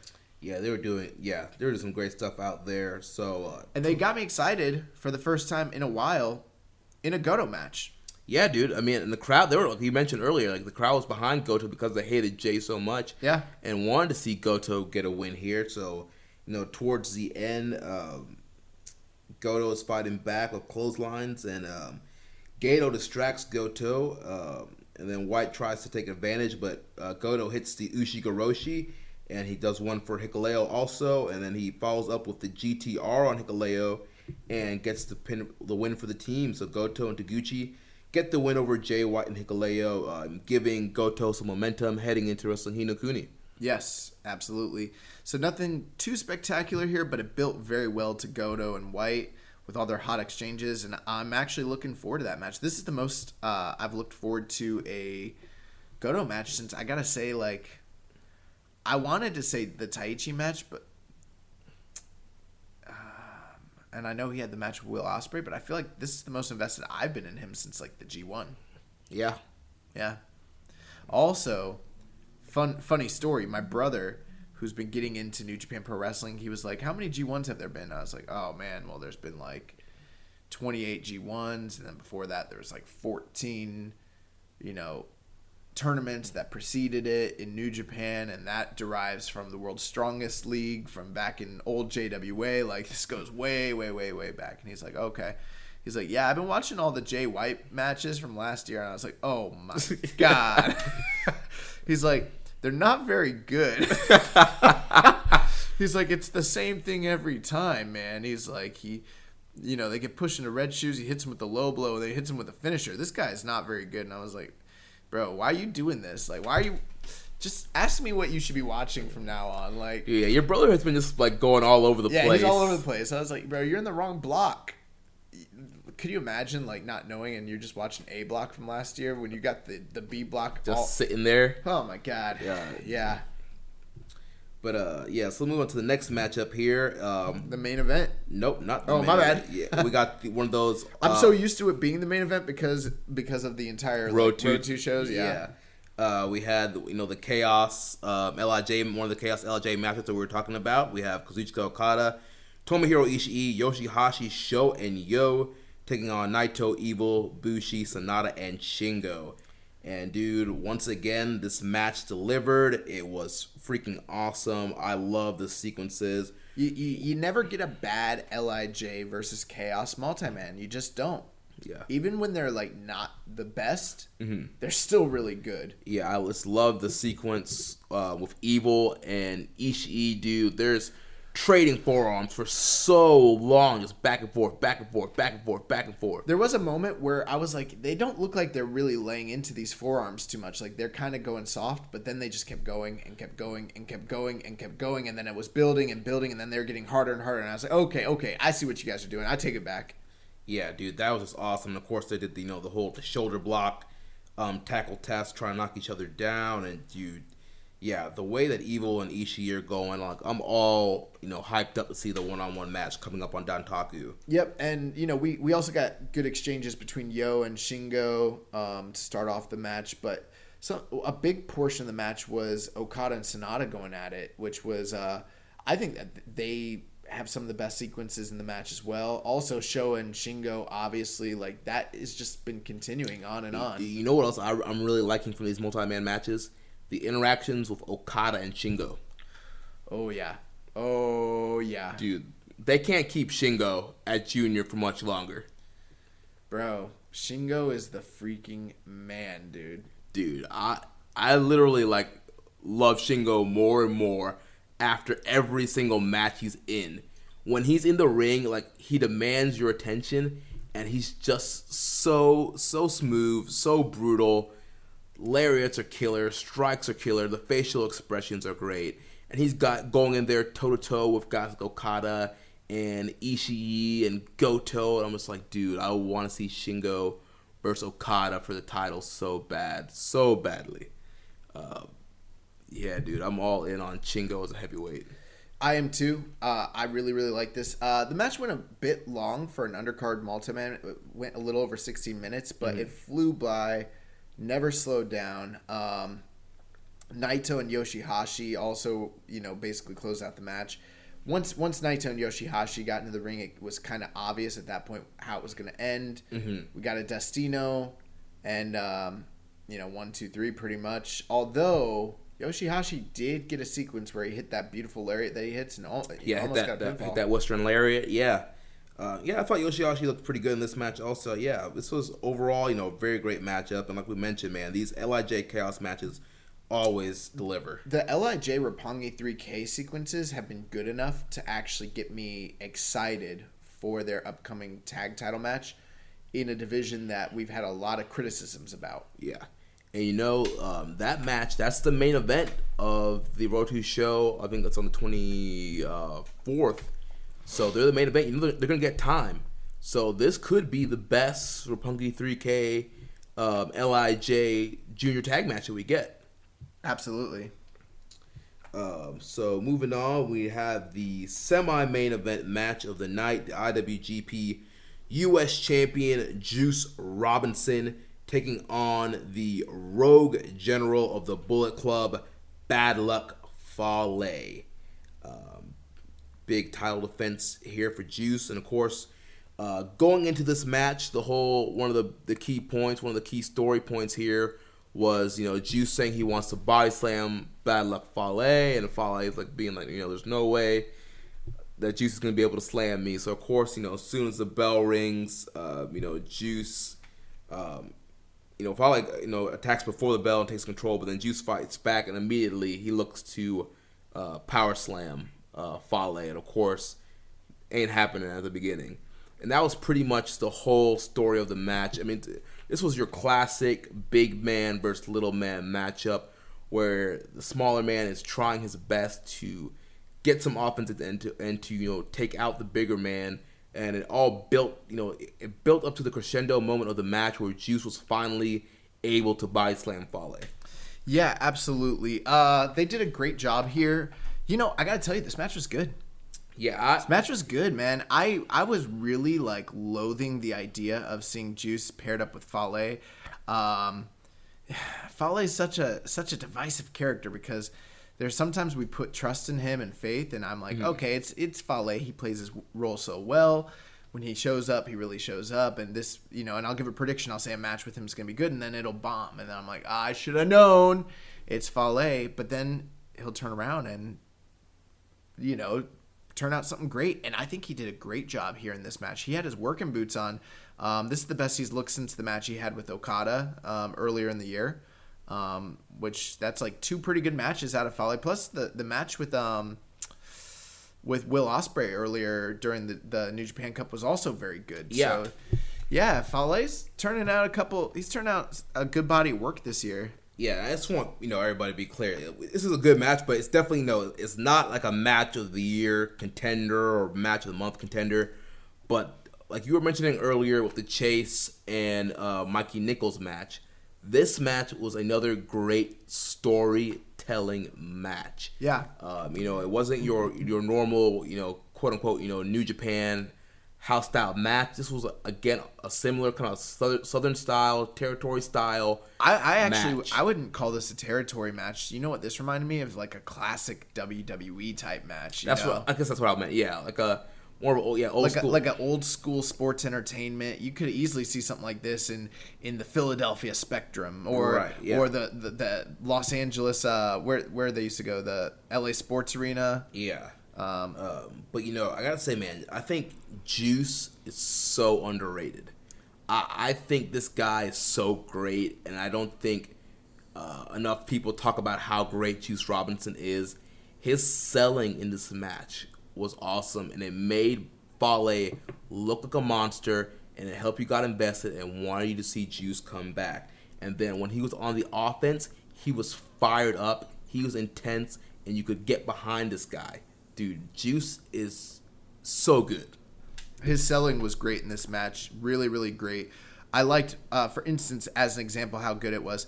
At one point, after getting his back worked over um, extensively by Fale, which, by the way, great psychology. The fact that this man's trying to body slam you, he needs his lower back, so you attack the back. That's just good. That's just good psychology. That's good storytelling. Uh, Juice goes back on the offensive, and he's selling his back. He hits a corn uh, cannonball in the corner on Fale, and then immediately falls over and Sells sells the the back. back, yes. And then he's unable to follow up on it, which is so so good. Mm-hmm. Yeah, and uh, you know, towards the end, uh, they had a great uh, spot where Fale is looking for the bad luck fall. Well, before that, he, he, the grenade.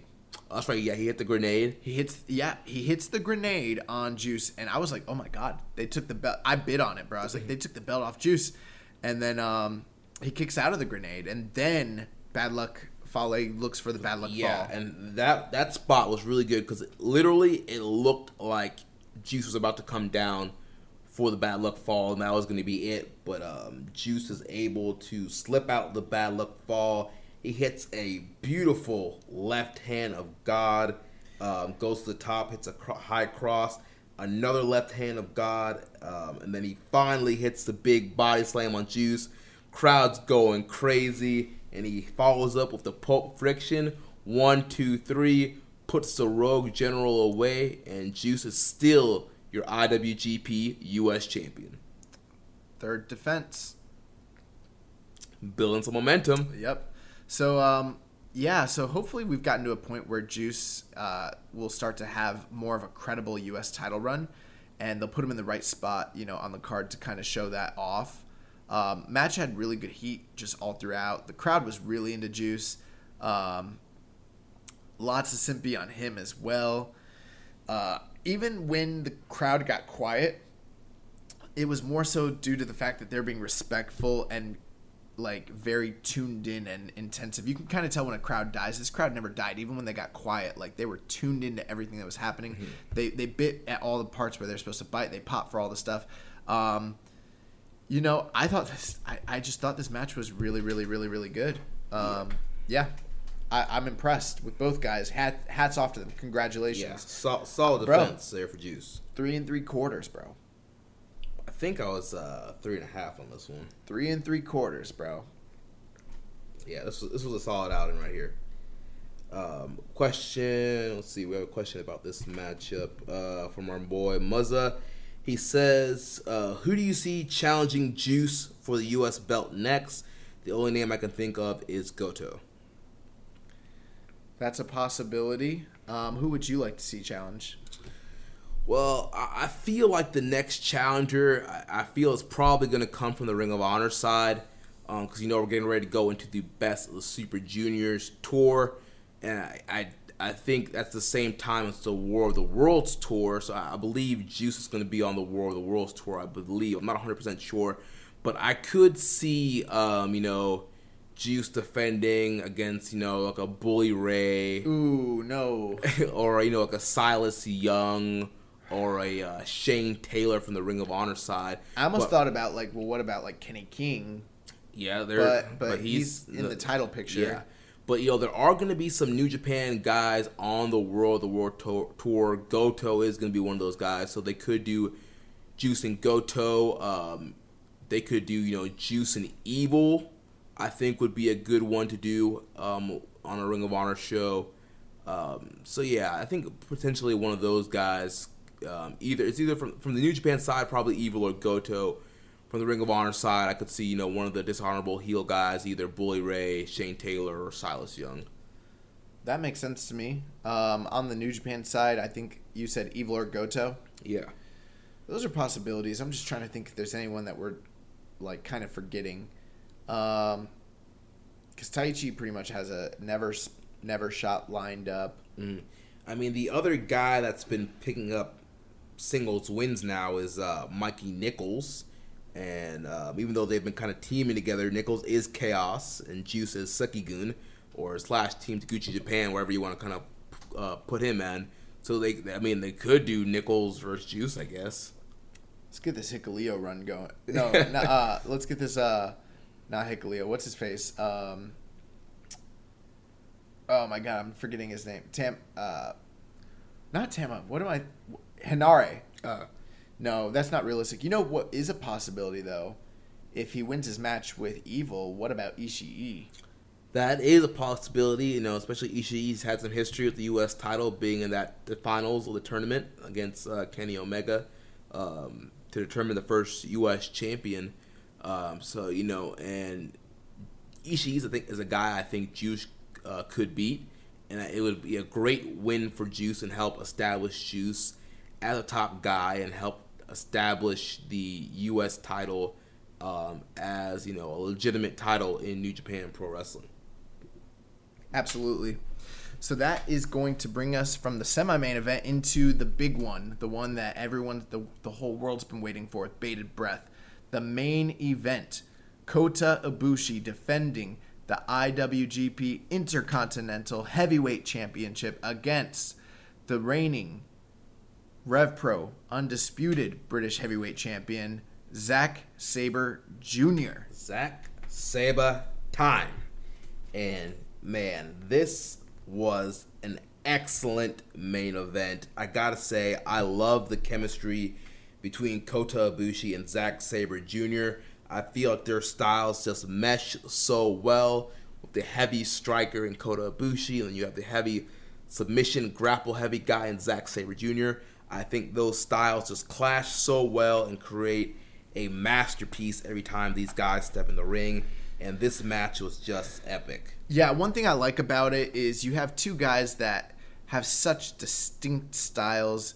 Kota Ibushi with his, you know, uh, you know, K1 level striking ability and his, you know, just athleticism, just, you know, the dives and the flips and, and everything of that nature, kind of going up against this technical, you know, the technical technical acumen of Zack Sabre Jr. and all of his um, catch as catch style, just the groundwork and neither of these guys deviating from what brought them to the dance, but just working their very distinct styles against one another. And that has always been the story of their matches, going back to their first meetup a few years ago at the G1 Climax. Um, that you know, it's always the story of who can work their game better than the other guy. And generally speaking, whoever can pull the other guy into their into their game and into their world usually is the guy that walks around walks away with his hand raised. And again, this match did not disappoint.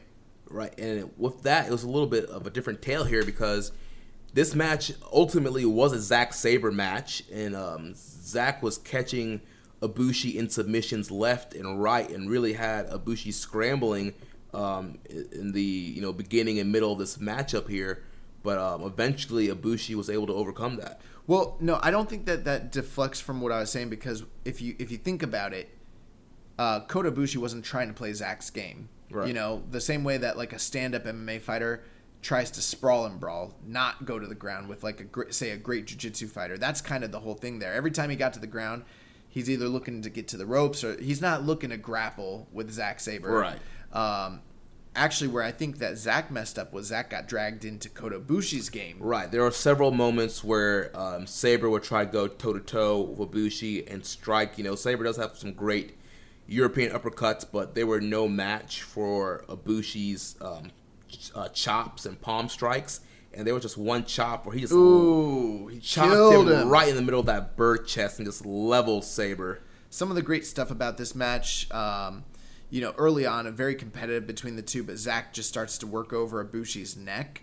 And as you know, Ibushi, you know, does ha- has had a broken neck in the past, has, he has that surgically repaired neck. surgically repaired neck, and um, yeah, it wasn't it, it wasn't like Zack was just working over Ibushi for super extended periods of time, but every time he would get the offensive, he would target that neck, which was really really great. But what I liked about it was Ibushi got plenty of you know chances at offense on his own, even though it was definitely the Zack match. It wasn't like the long Zack match where it's all nothing but you know Right. him working holds. there yeah. was something in this match though that I saw that I didn't like. Hmm. There was a point where he locked up a triangle choke, and I mean he really locked it up. I mean he had his foot behind his uh behind the back of his other knee. I mean it was locked as deep as you could get. And instead of like trying to utilize that to tap out Kota Ibushi, he let go and then transitioned to a double armbar, which I I understand some of the time the, the storyline reasons and the psychology reasons why he does a lot of these uh, submission transitions, but this was like a you're about to be finished type of submission, and then he just let it go for no good reason. That kind of took me a little bit out of the match. That's just Yeah. my like. I remember, I remember you made that comment when we were watching it, and I, I said to you, you know, I think that's a thing where like, you know, you being a you know, diehard MMA guy and you know having an MMA experience, you see stuff like that and you catch that. But I think to the normal pro wrestling fan who doesn't watch MMA or does, is not as smart on MMA, like that's the kind of something they kind of would miss or not really catch. Yeah, and but you know what? I also think though, fans are becoming more and more educated, especially the crowd in Japan. They're a very educated crowd. I mean, mm-hmm. you're talking about a fan base that you know has grown up watching Pride and watching Pancrase and you know all these other MMA you know sh- you know shoot style promotions. They, they, they kind of know about this stuff, so I was a little surprised. It you know it's just a little gripe I had, Right. But um, Dude, there was one counter I loved here um, towards the beginning of the match where Kota is going for the Kamigoye, but Sabre counters and turns it into a butterfly lock. yeah, that was awesome. Way better than Yoshihashi's. So uh, yeah, Yeah, he had that thing locked in we were right. watching it, and you're like, "That's a real butterfly." yes, lock. he had that thing locked in right, cranked on the neck.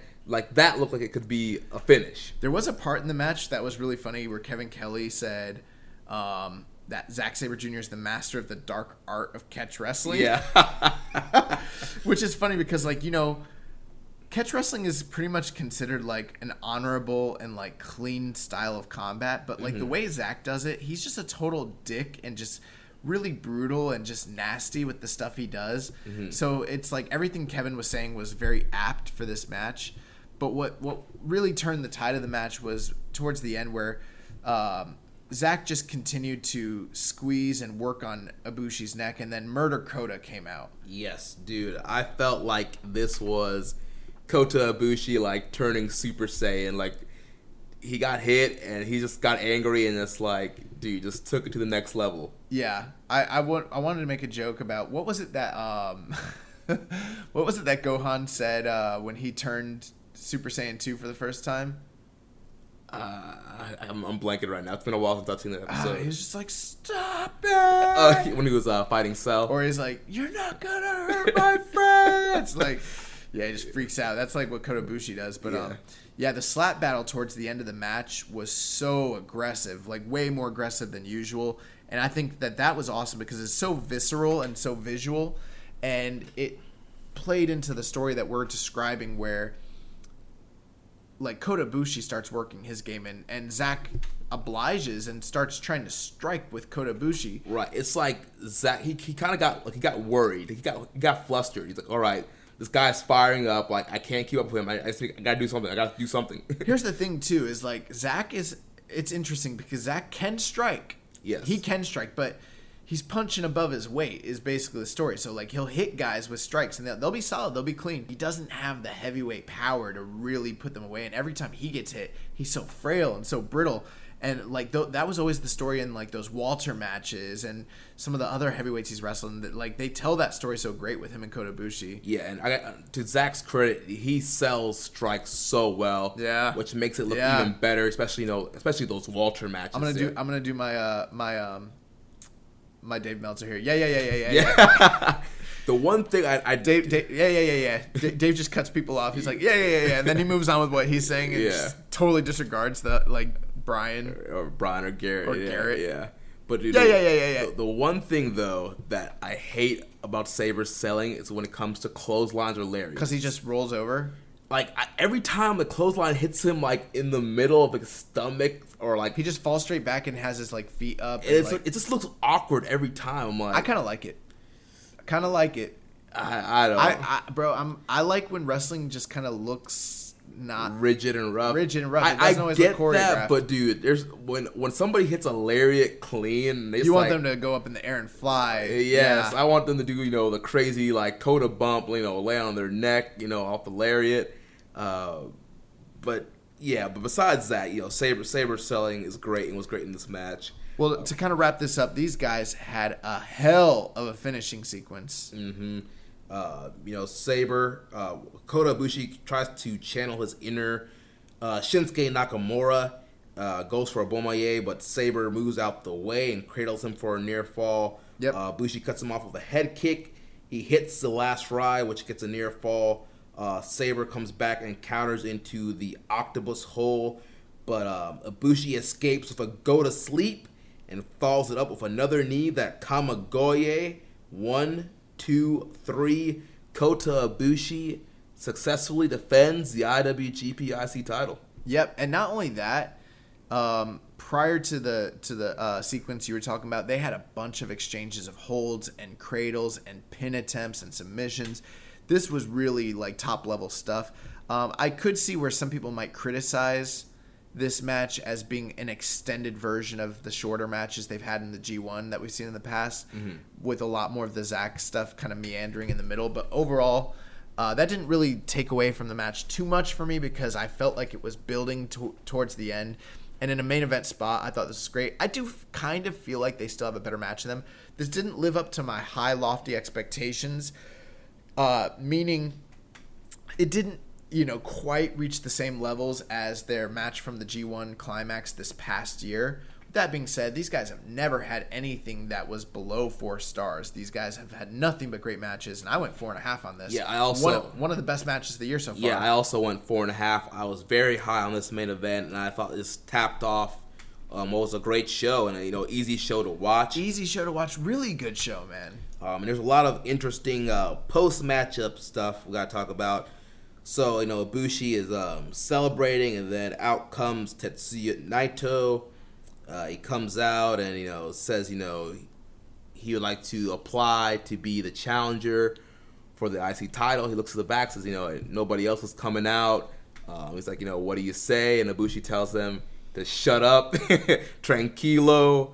Uh, he says you know see and accepts the challenge. So uh, at some point, uh, we're going to get another Naito versus Ibushi IC title match. Um, then we get the confetti, big celebration. Um, we get um, Ibushi. He goes to the back and he's doing his post match promo. They got the beer set up there. He's like, is this ginger ale? and they're like, no, it's not ginger ale. He's like, yes, certainly this is ginger ale. He's like, let's, let's all cheer. They're like, you know that's not ginger ale. He's like, yes, it is. and he like shotguns. Bro, he shotgunned the crap out of it. yeah. Uh, and then some He other. was like a freshman at a freaking like uh what's it called? Like a um I ruined the joke. At like a sorority party or Yeah, a yeah. fraternity party, just like like chug, chug, chug. Like he freaking killed that crap. Yeah, and then in his uh, also in his comments, you know, he said, you know, he he was asking them, he's like, you know, what am I what am I doing the rest of this tour? Like, I'm not I'm not I'm not booked. He's like, I want to fight Naito every night. Like, put me in there in Naito. And so later on in the news, I'll kind of go over some of the changes we have to the the Dontaku tour with Ibushi wanting to um, get in there with Naito. Now I gotta tell you, I know we're gonna talk about it here, but before we do, I just gotta say, when I saw Naito come out to challenge for this title, I said no. oh my God! Why stay away? Yeah, so we got some questions about that. One thing I want to point out before we get into those questions, uh, we also had a, a tweeted statement from Zack Sabre Jr. saying, "Kota-kun, we made the right choice, mate." Well, let's discuss that, but I want to because we're probably not going to talk about the show. I just want to say one last thing about it. Uh, they drew 4,731 fans to the Aichi Pref, uh, Prefectural uh, Gym, which is one of the highest uh, drawing cards that they've done in the past like three years, which means New Japan's still hot and they're still doing good yeah, business dude. in Nagoya. All the numbers I've been seeing, you know, New Japan, like the business in Japan is still hot. Well, you know why? It's because they got rid of all those Western elements. Thank God. Freaking AEW chumps. Oh my gosh. And good riddance, too. Man's wildin'. um, all right, so let's get into these questions. First question comes from Reddit user JQNCG, and he says, "The inevitable. What the hell are they doing with Naito?" Well, that is a great question. Um, um, I think we should also address Jai Bryant. I think we should address all three of these questions at the same time. So, um, Muzza44 asked us, why are they going back to Naito versus Ibushi? You would think Naito would want to move on from that belt. And Jai Bryan uh, tweet, uh, sent in a question. He says, Do you see Naito losing to Ibushi for a fourth time in a row? So, what the hell are they doing with Naito? Don't you think Naito should move on from the belt? And is this man gonna take a fourth loss in a row? Yeah, this is this is a, a very interesting development because you know once. Oh, you know what? But we we need to just you know I apologize. We need to let's address those, but let's let's talk about that Kota Kun. We made the right choice, mate. Tweet. Okay. So um, I thought that that was awesome. You know, every it, it was very uh, publicized that Zack Sabre Jr. as well as Kota Ibushi took place in the uh, WWE Cruiserweight Classic. What year was that? 2016. 2016. So we're almost three years removed from that, and WWE made a very very large play to try to sign both of these guys. They both made it to the semifinals of the tournament, getting knocked out in the in the semifinals, and you know the, the whole reason that they were both knocked out was due to the fact that neither of them were gonna sign with WWE. Fast forward, both guys continue their careers. They end up working independent in their country. You know, uh, you know, most uh, for Zack Sabre here in the states as well as in Japan, and then Kota Ibushi over in Japan, some some in the states, and then both of these guys have have now officially like they're fully signed to New Japan Pro Wrestling. Um, Zack last year, Kota this just recently, and I you saw that like he you saw the Yeah, I was, I will say I failed to mention in the post match in his post match uh, promo in the ring. He said he announced to the crowd, you know, I'm now officially I belong to New Japan. Yeah, I saw him make a statement uh, about the term length of how long he's going to be with with New Japan. He said until I die, basically. Yeah. He's like the term is until I die. I know there was a, a, a free press conference up on New Japan World where you know uh, Bushi signed his deal and he was you know they had the handshake. They did the Triple H handshake picture with him and Kidani. Uh, That's where he said the statement where yeah. he's like the, the the length of the term of my contract is until I stop breathing. And I was like, oh my god, this guy's all all in, all in, all in. But um, that yes, that's crazy. But uh, Zack Sabre was like, man, we made the right choice, mate. Could you, could you imagine if Sabre and Ibushi signed? Like, there's no telling what the heck they would be doing right now. You know, it kind of depends on the timing because if they would have signed like maybe say within the past year, maybe we'd see them on Raw, kind of like how we're seeing Ricochet right now take on Bobby Roode. Robert. Robert Roode. Is he Robert Roode now? Yeah. He is? yeah. Oh, okay. Uh, old school. Yeah. I'm like Throwing Raw- it- throwing it back. Raw is turning into Impact. Yeah. Uh, but you know, I feel like if they would have signed in 2016, that's not where we would have seen these guys. You know, we would have seen them in the 205 live Well, wrestling. yeah. I mean, they were in the CWC, so I'm sure at that time wrestling Ar- Ariya Daivari. the 205 legend wrestling, you know, uh, Mike Kanellis. Enzo Amore, bro. Oh gosh. Yeah. Yeah, they would they would have had you know Ibushi putting over Enzo. And look at these guys. They're top stars in one of the top companies in the world. They got all, you know, all the options at their, you know, fingertips. Yeah, they, they made the right choice. Yeah. They made the right choice. All right, so let's address these questions. So, what the hell are they doing with Naito? Why are they going back to Naito, Naito Ibushi? Um, and you know, do we see Naito losing to Ibushi for a fourth time in a row? And you know, after Ibushi beat Naito at the G1 Supercard, I'm like, okay, he beat uh, Naito. He has the white strap like his heroes, Tanahashi and Nakamura. We're gonna get this Ibushi IC run. Naito is gonna rebound. He's gonna, you know, kind of lay low and then eventually get into the G1 and fire up, win the G1. Eventually get in the heavyweight title picture. Who knows? Maybe he challenged the Minion. Like he's getting back in the heavyweight title picture. But now comes out, we're getting this Ibushi Naito match again. Here's the thing. Um, you know, hi, let's say hypothetically Naito wins the IC belt back. It's not a bad spot to be in. It's not at all. You know what I'm saying? Like the IC belt is the second most prestigious title in the company, and I I feel like it's, you know, when you talk about secondary titles, they're secondary titles and they're secondary titles, and almost no secondary title in any company today is treated as prestigiously or with as much re- uh, like reverence and respect as the I- IWGP IC title. So if that's where they slot him and that's where they want him to be going into say the G1 climax, that's fine. You know, if that's how they see him, that's not a bad spot. The thing is the fans have been waiting for years now Yeah, dude. for for the coronation of Tetsuya Naito, and it's like I don't know what to think about this. Yeah, because I mean, it's, you you put him in a tough spot here, because more than likely, if he wins the IC title, he's probably not winning the G one, and he's probably not winning the belt this year, Well- or at Wrestle Kingdom. Well, you know, this could also play into the storyline that they were trying to play up earlier in the year. Wanted him to have both win both belts. Well, at least have the the IC title and challenge for the IWGP title. Yeah. Also, we've had questions ourselves. You know, we're looking already. We're starting to look forward. Well, what do we do at Dominion? What does Naito do? What's his next step? And we didn't really have a solid answer for that. Well, now, you know, given that we already have the dates for most of the tours, we already know it's. I think it's unlikely that we're gonna see these guys wrestle before Dominion. Am I wrong? Yeah, they're not wrestling in a one on one match. I'm just gonna I'm gonna the talk. only the only thing I could see them potentially doing is like maybe they maybe they wrestle each other at like best of the Super Junior finals. Yeah. Let me uh, pull up right now uh, the changes to the Dontaku tour instead of waiting for the news since we're kind of talking about this stuff. Because they're not wrestling right at now. Dontaku, right? No, so this is what's the changes that are happening.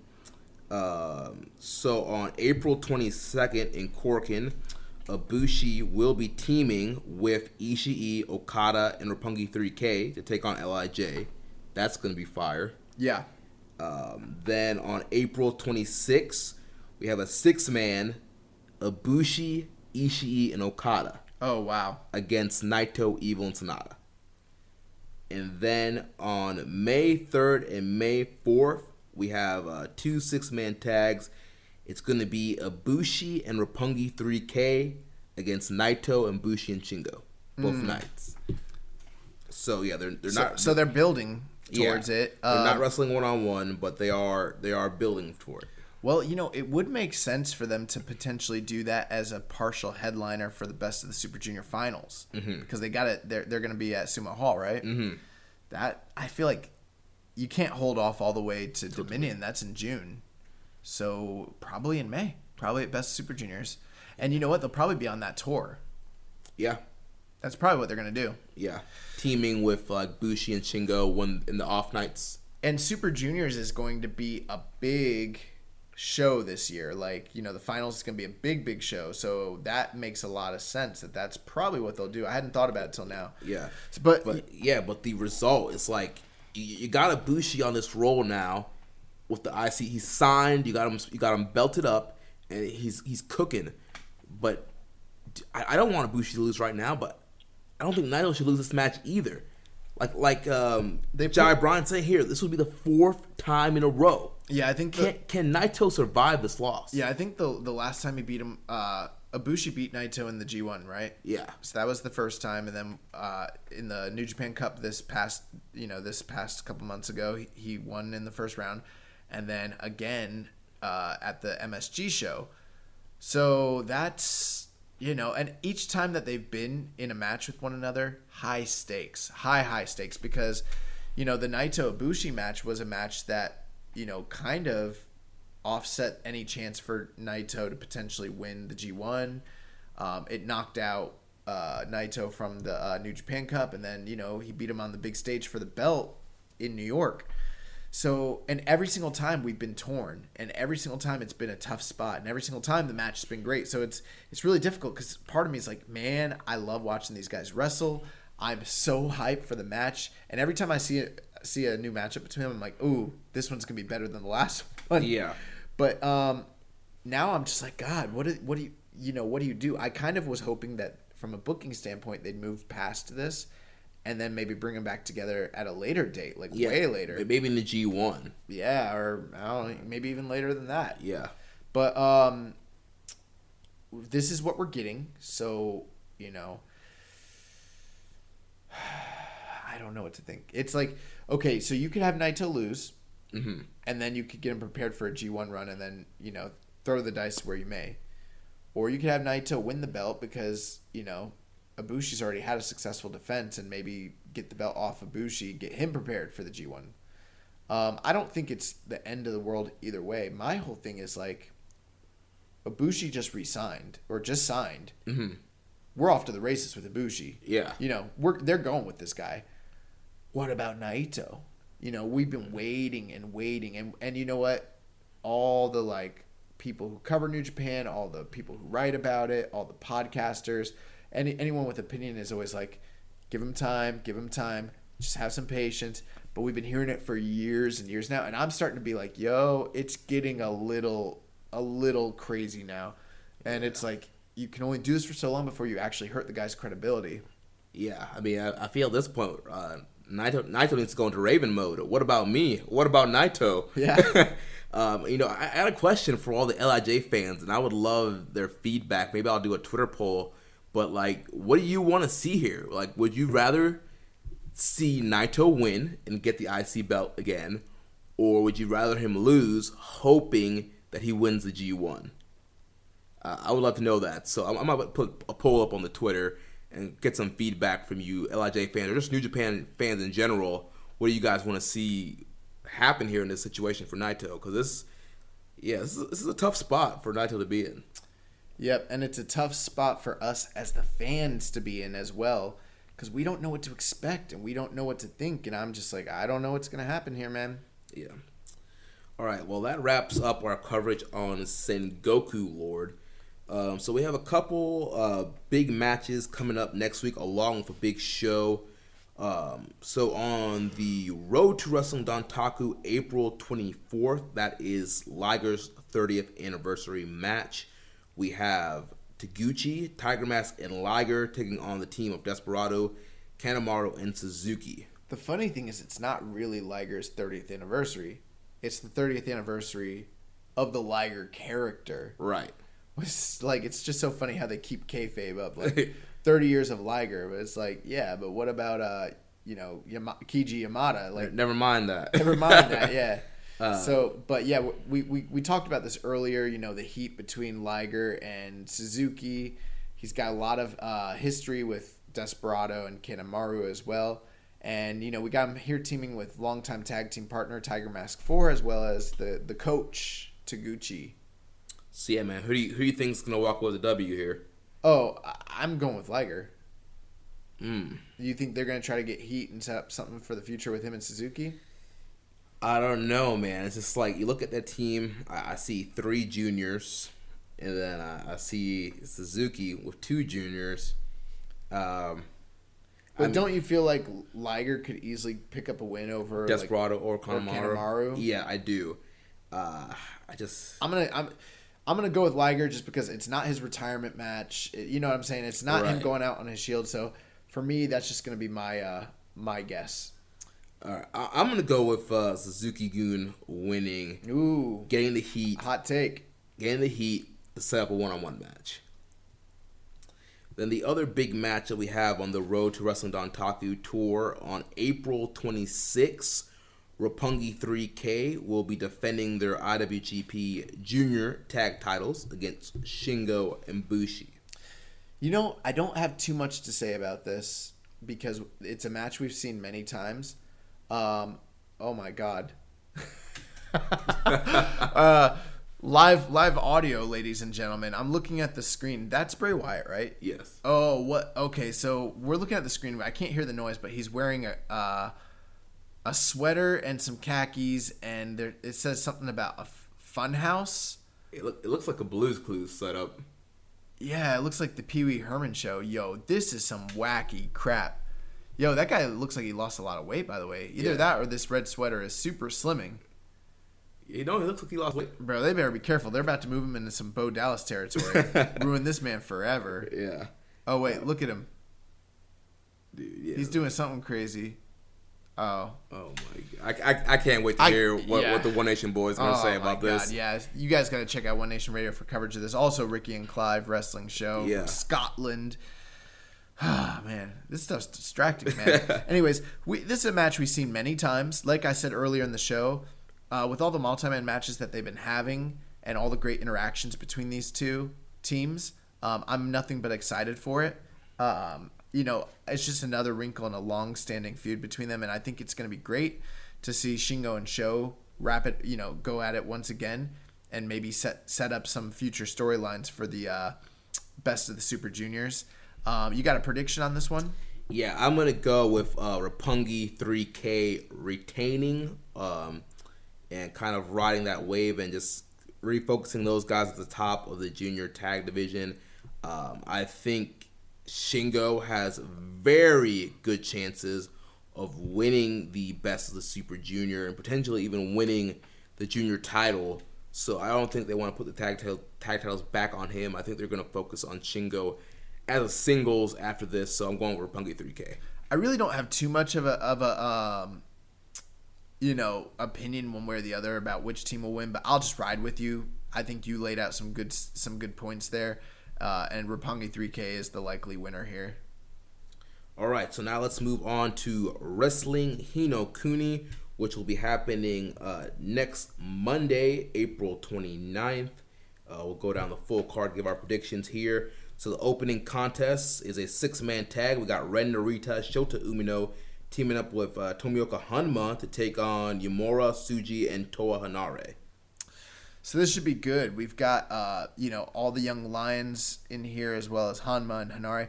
We didn't really talk about it too much on the show, but like, um, did we did we ever discuss the fact that um, what was the young lion that left? Oh, uh, Kanemitsu. Yeah, did we talk about that in the show? Yeah, it was uh, during the news section, whatever that week that was. Yeah, so Kanemitsu's gone, and it almost feels like who was the uh, the young guy from K Dojo? We haven't seen him in a while. Oh yeah, Ayato Yoshida. Yeah, we haven't heard from Yoshida in a while. Yeah, like right now, aside from the uh, the LA Dojo, are these the only young lions in New Japan? The only active young lions. I mean, I've been looking out in the crowd and seeing some other guys yeah. that are have been doing young lion duties, but they haven't uh, had official matches yet. Interesting. So yeah, we got a six man tag here. This should be pretty standard. Um, you know, I'm gonna go with the um, Honma Umino Narita team, just you know, due to seniority. Yeah, also going with that team as well. Uh, the second match of the card, we've got a uh, what looks to be a really fun match. We got Jeff Cobb teaming up with Yoshihashi, Jushin Thunder Liger, Tiger Mask, and Ryusuke Taguchi taking on the team of Suzuki-gun, Taichi, Minoru Suzuki, Yoshinobu Kanemaru, El Desperado, and Taka Michinoku. Yeah, so Jeff Cobb is uh, joining the tour.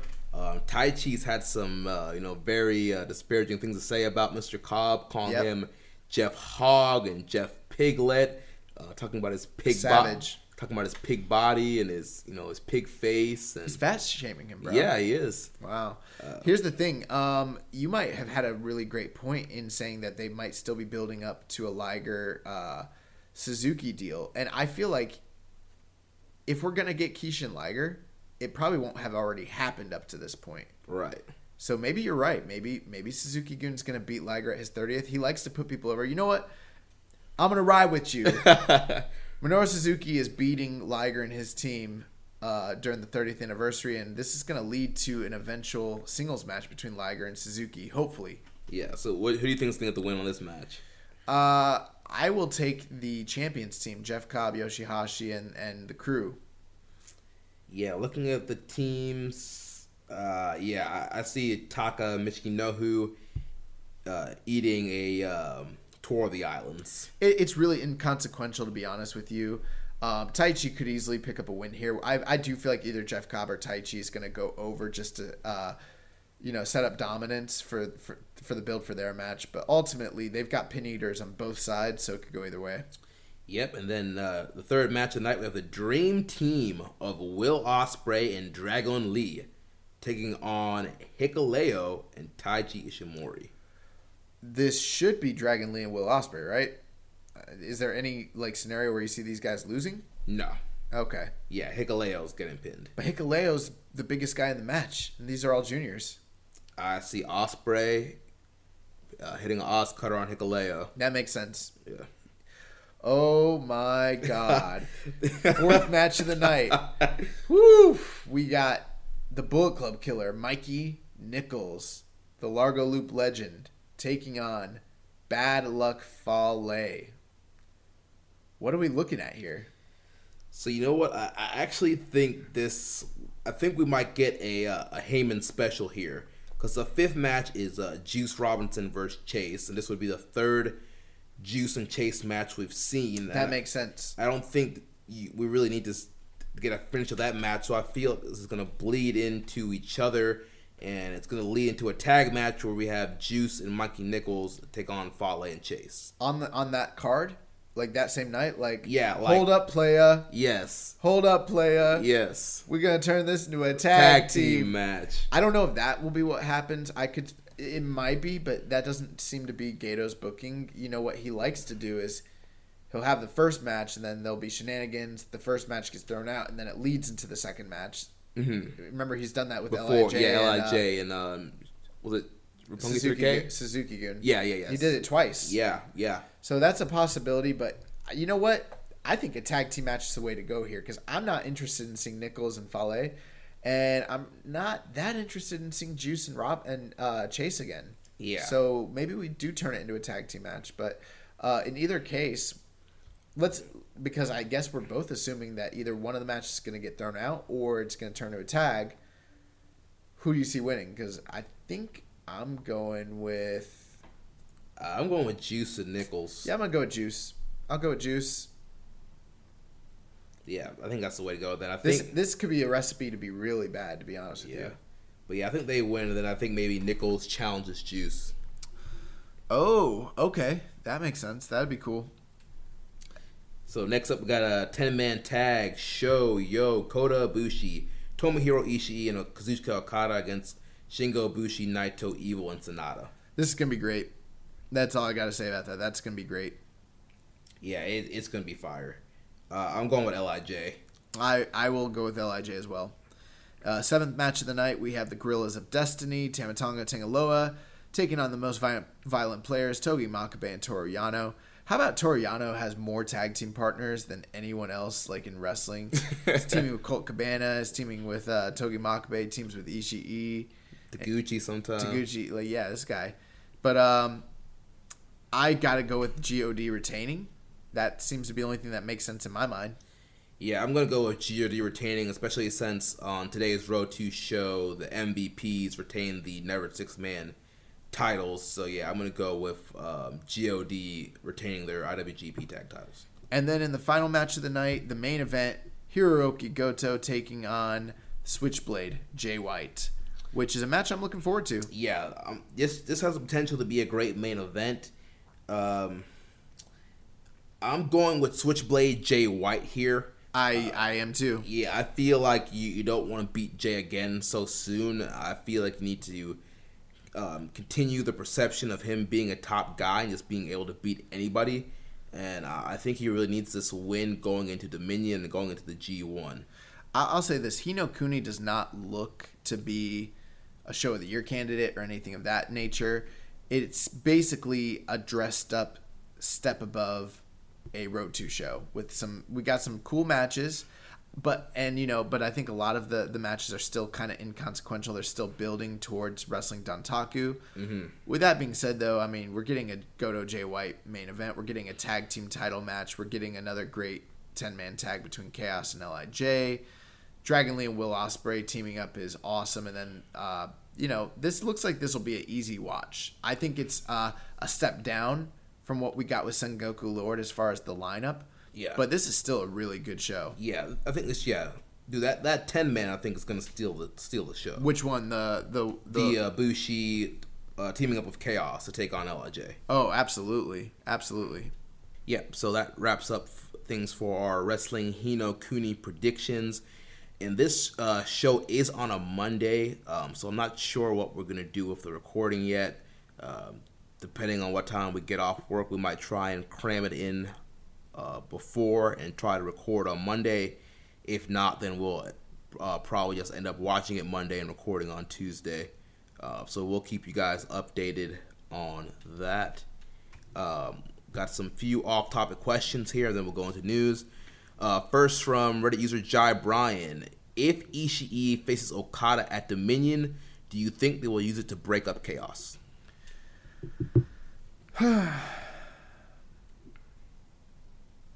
No. But I don't think Ishii's facing Okada at Dominion. Yeah, I, I don't think so either. But if if they were doing that match, I don't think it would be to break up chaos. Um, Ishii, I, I feel like in order to break up chaos, you have to have some a personal vendetta, and so that would require Ishii most likely actually turning. Now, if Ishii turned, I could see that being a death nail in in the heart of chaos. I really could, mm-hmm. or at least really split them up and fracture them in a major way because he's like, to some extent, sort of like the heart and soul of that that group. Even mm-hmm. though like he's not the vocal piece or anything, he like carries the chaos banner. Like he represents, he physically embodies what chaos like represents in modern times. Mm-hmm. So in this scenario, I could see that if like let's say Ishii turned on Chaos and turned away from from from his honorable ways, then maybe. But I don't even think that that's a big enough. Like to New Japan fans, it's a big enough match. Like it's a, it's a diehard fan's dream. But I don't know if they trust Ishii enough to try to sell out a big big show like Dominion uh, against Okada. I think Okada needs a bigger opponent than that. well, I will say this: I I do think they should do something I'd like to see him wrestle again. Yeah, I do think they should do a fresh title defense for Dominion. However, I will say this: I do feel like New Japan is almost getting to that point where the brand is the draw and not necessarily the stars. And I feel like an Okada as champion with New Japan coming in, I think they would be able to draw. Let's just say they did Ishii or they did Evil. I think that they would still end up having um, a great um, attendance for that show. I disagree. I gotta tell you, I disagree. I think to some to, to some extent, on a certain level, like let's say the house show level, do they draw better numbers on the house show level due to the fact that it's New Japan Pro Wrestling? Absolutely. But you know, where's Dominion again? It's at uh, Osaka-jo Hall. man, Osaka's a smart crowd, bro. And it that's a hot ticket. It's a big ticket. Now, could they just sell it out because it's Dominion and not announce the match ahead of time? Sure, they could. But if you notice, they have always announced the big match for the big cards like Dominion at way ahead of time because it affects business. I think if you you announce Ishii and, and Okada, they might do some business, but you know, to stay financially viable and stable, they gotta really, really draw. I don't think that match draws like that.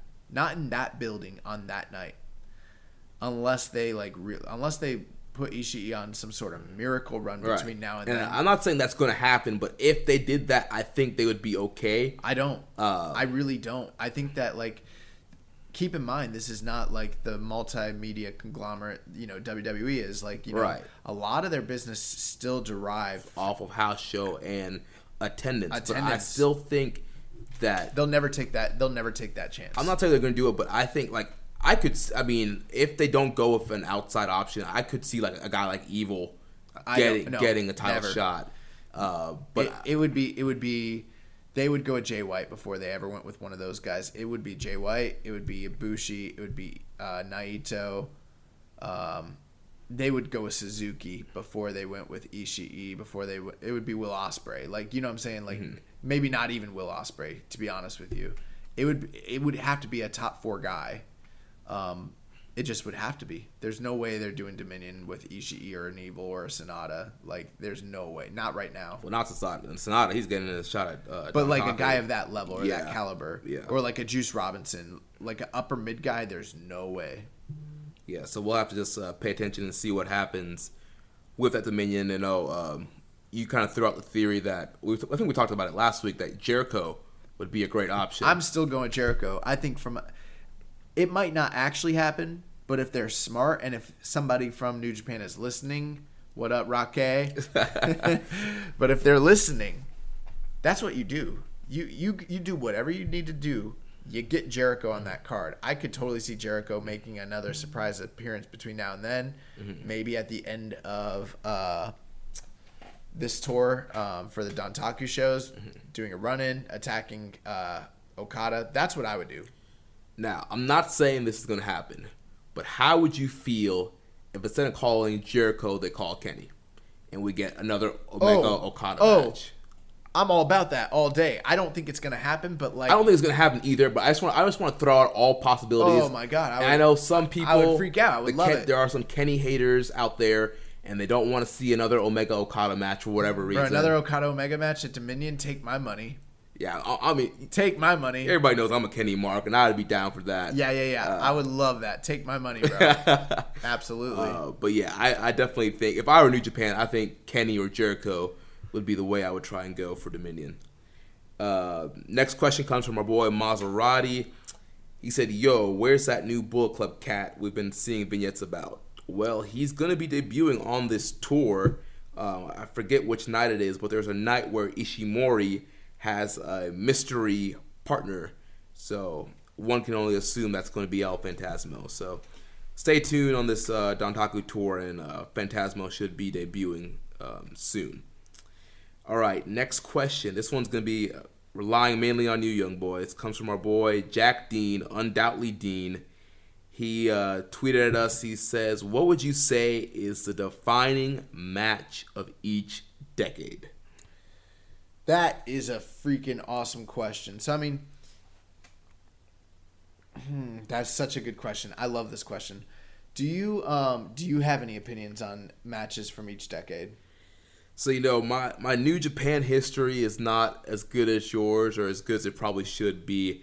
Um, you know, for you know, initially when I, I thought about this question, the first match that popped in my head was Okada Omega for the last ten years. But That's a great choice. but as we were talking about it a little bit before we started recording, you know, you mentioned Okada and Tanahashi, and kind of keying in on um, Dean's question here, that that keyword defining, and you look back like Okada and Tanahashi, definitely one of the top rivalries of the, ten, the past ten years, a feud that created o- Okada as a star, um, the feud that you know kind of carried New Japan into this um, into where they're at right now, and just how epic and classic these Okada Tanahashi matches are. So I mean, it makes a lot of sense saying Okada Tanahashi. I don't know which one you go with. Do you for, go for me, I think it would have to be. Um,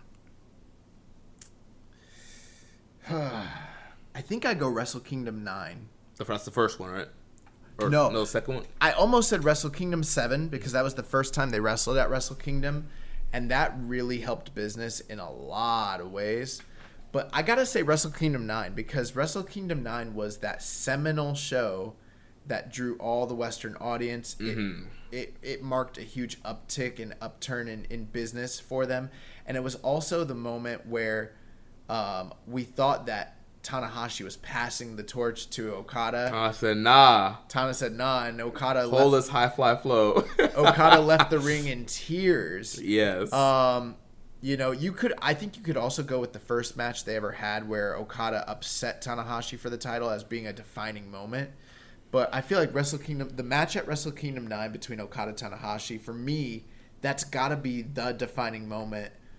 You know, within this past decade, from 2010 to 2019, right now, that for me is the defining match of this decade. Um, if we're gonna go back a bit into the DeLorean, Yeah. chilling with my boy Kushida and uh, Doc Brown to to Gucci. Um, for the 2000s, that's like the dark period of New Japan Yeah, Pro dark Wrestling. ages, yeah. The dark ages. For me, I would say the defining match, and there could be better answers than this because this is kind of where some of my my fandom um, wanes a bit. I would go with uh, um, Sasuke versus Tenryu in the in the Tokyo Dome. One of one of the best matches of that time period. Um, you could also go with the one hour match between uh, Kojima and um, what's his partner's name? Why do I forget? Tenzan. Yeah, Tenzan and Kojima. You could where they unified the titles. Uh, you could do that for sure. But to me, like nothing like screams that like like it's just so defining. Like you know having strong style like th- this representative of strong style take on this representative of Kings Road, All Japan versus New Japan, just the heat behind it, just the viciousness. We watched that match not too long ago, and that match was freaking great. That would be my answer for the 2000s. Although you you could have better answers, honestly. Um, for the 90s, there's two answers. Uh, one answer for me would be Great Sasuke and Wild Pegasus, Chris Benoit, the the finals of the uh, the uh, is it J Cup or is it the um, J The super or the uh, Super J Cup? Yeah, ninety four. Um, just because that was like the mecca of tape trading back in the day. It was for a long time considered the greatest match that had ever happened in New Japan Pro Wrestling. Um, I also think that you could hypothetically go with um, either the Muto versus um, Takada match, or you could go with um, Hashimoto versus Takada from the UWFI New Japan feud where they sold out the Tokyo Dome and you know did like close to I don't know what the number is something ridiculous like 60 65,000 you know fans. Those matches are are very defining as far as like defining you know puroresu in general in New Japan from the 90s. Um, but for me, I think I would go with Great Sasuke versus uh, Wild Pegasus. Uh, for the 80s, this one's fun. Um, I would go with the Ishin Gundan uh, versus uh, Seigigun um, gauntlet match from, I believe it's 1983. I think it's, to me, it's a top 10 best match of the 80s. I think it's maybe the best New Japan Pro Wrestling match of the 80s. Um, I'd have to take a look at who all was involved in that match, but you know, you had Fujinami, you had Choshu, you had uh, well, those are the two leaders. I'm trying to remember everybody that was in this match. Off the top of my head, I cannot recall everybody, but what I love about this match, it goes over an hour. It's one of the longest matches in New Japan Pro Wrestling history. But what's great about it is you get to see every single style of 80s New Japan represented in one match. Brawling, the main event style, the shoot style, you know, um, their juniors. Um, pretty much everything is represented in one beautiful match. And it's one of the most heated feuds, one of the most heated matches in the history of the company. Uh, I would definitely, definitely, definitely check that out. And then for the 70s, because I can go back to the 70s, um, to me, that's a tough one. You, I think there's like, for defining matches, there's probably like three answers to this. You could easily say Karl Gotch versus Antonio Inoki for their their opening, uh, the first uh, show they ever did, the first main event. That's an that's an easy answer just because of how defining that obviously is, and uh, Inoki losing to Karl Gotch in his in the first match and uh, putting Karl Gotch over clean, which was a big, big, big deal.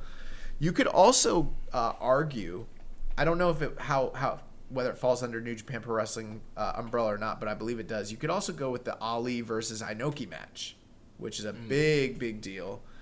But to me, the one that I would pick would have to be Billy Robinson versus Antonio Inoki from I believe 75. They only wrestled once. It's a two out of three falls match, goes Broadway. It is close to five stars. It's the best match of the 70s in New Japan Pro Wrestling by far. And uh, if you've never seen it, it is it's a totally different style. You have to you know really appreciate the art of wrestling. I'm sure it's more catch. uh, It, it's catch, yeah, it's catch, but the last fall is so freaking good. And I mean, Billy Robinson's one of the greatest practitioners there ever was. Him and Inoki go out there and they freaking kill it. There's very few guys in the 70s that could keep up with Inoki, and Billy Robinson is better than him. So yeah, it's great. Those would be my answers. Nice. So yeah, good question, Dean. Glad I have the knowledge of the young boy here to get a solid answer for that question. Uh, next question comes from Reddit user Dom Homie 101. He says, "Does it feel like a lot of the booking plans have changed due to injuries and departures? Yes. Do you think that we were supposed to get Ibushi versus Tanahashi at Dominion before the reports came out that Tana was injured?" You know what? That makes a lot of sense. That probably is what was going to happen. Um, yeah, I mean, obviously we have no idea what the booking plans were, but obviously with And it makes a lot of sense with. Ibushi kind of looking up to Tanahashi And their history. the whole history of the white strap. Um, that definitely And I their mean, and their match from the G1 last year. yeah, and I mean we're kind of getting all the news out as we're talking, but you know uh, NJPW Global tweeted out today that Tanahashi has been discharged from the hospital after receiving treatment on his left left elbow, and you know I've been kind of What hearing if, what if Ibushi wins and then defends at Dominion against Tanahashi still? they could do That's that. a possibility. Yeah, but one thing I want to say quick on this Tanahashi thing, I've been hearing from some people that this whole elbow injury might have been a work. Who's saying that? I've heard from different people, different podcasts, Reputable? yeah, reputable sources saying that this the Tanahashi injury could have been a work, and it's just Tanahashi taking a break before he gets ready for Dominion. That's a possibility. I mean, I don't know. I haven't heard that, but you know, it's a possibility. So yeah, so I mean that Tanahashi Ibushi that could still happen at Dominion. Um, he also continues to say, "What would it say if Okada versus Evil would draw the same or better numbers than the Okada versus Omega matches that took place at the previous two Dominions?" Uh, I really, honestly, I gotta tell you, I don't think that would happen. Um, but let's say in this scenario, let's say it did happen. Um, Evil's very popular over in Japan, and you know, with the fact that it would be two natives going against one another in a, a big main event, uh, I think I don't think that that would necessarily speak negatively of Kenny Omega. This is not me trying to stand for him, but it would speak to the level of success that I believe that New Japan is at current day. Because I don't, and maybe even the perceived uh, popularity of Evil current day. Because if you asked me a year ago, do I think it's possible if they headlined with Evil and Okada in that same spot, they would have done big numbers? I would say no. Is it more reasonable and, and believable in 2019 after everything they've done to build up Evil over the past couple years? Yeah, it actually is.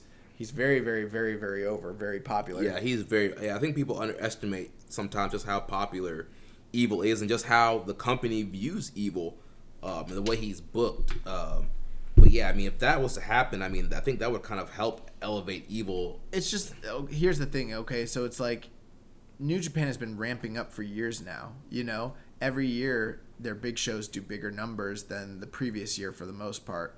So it's like would do you discredit say wrestle kingdom uh, was it wrestle kingdom 11 when omega and okada wrestled? Yeah, you know, do you discredit how important that match was and how big it was and the business they did, um, just because the next year, you know, Okada and Naito and Omega and um, Jericho did big, bigger numbers? Like, no, because it's a momentum thing, and obviously New Japan's business is at a better point in 2019 than it was in 2017 or 2018. So I wouldn't like use that to be like, oh, you know, that to cr- use that to discredit Omega and Okada because we wouldn't be where we're at right now without the success of that show. You know, and this stuff's it's brick by brick. This stuff's just been building on one another. But I will tell you, at the same time, I think Okada Evil. You put that in the main event. I don't think it draws the same numbers as Omega uh, and Okada personally. I just don't.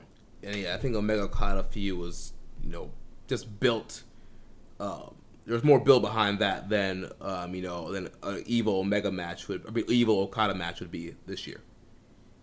Um, and the last question that Dom Homie has, he says, uh, do, you, do you think NJPW will be trying to run a big show in Tampa next year for Mania weekend?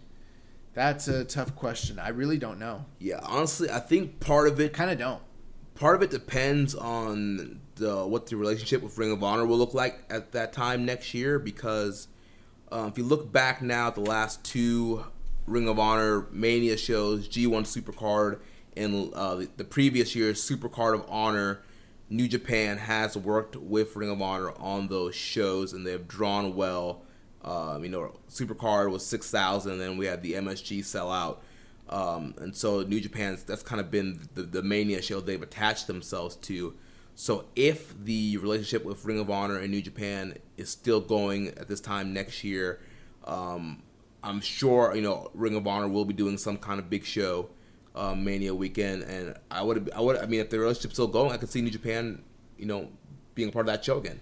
You know, I know New Japan wants to make big in waves into the Western market, so it's not un- inconceivable that they would run WrestleMania weekend with Ring of Honor or by themselves. But let's say with Ring of Honor, it's a lot more likely because Ring of Honor is going to run Supercard no matter what. You know they're doing that. Mm-hmm. Does New Japan and I don't think New Japan unless they sever their ties with Ring of Honor, I don't see them coming here and running as a competition to Ring of Honor. Right. So that's one point. But let's say hypothetically for whatever reason Supercard got moved, they don't run WrestleMania weekend and New Japan was just going to run on their own or like let's say they're partnered with AEW or something, I don't know. I don't know that they necessarily want to come in and try to run on WrestleMania weekend. You know what I mean? Like I don't know if that's their goal or their aim. I feel like the opportunity was there to do it in MSG with Ring of Honor. I don't know if they take that chance and do that on their own. This is a very conservative company.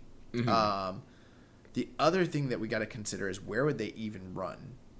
Right, because you know, Tampa area doesn't really have that many big venues, and a lot of the big venues are are being locked down by WWE. You know, uh, Amalie Arena, one of our bigger arena here, where the Tampa Bay Lightning play, and that's whenever- WWE's gonna have that locked up. Yeah, whenever WWE comes to town, that's where Raw and SmackDown is. So Raw, SmackDown, and Takeover is And locked probably up. probably the uh, award ceremony, the Hall of Fame as Hall well. of Fame, yeah, and then obviously Raymond James Stadium. That's where WrestleMania will be. They got the convention center locked down for access. Um, We've considered this quite a bit. We've thought about oper- like options, and it's like, well, they could go two hours north to, uh, like, say the Amway Arena and run in Orlando. That's a possibility.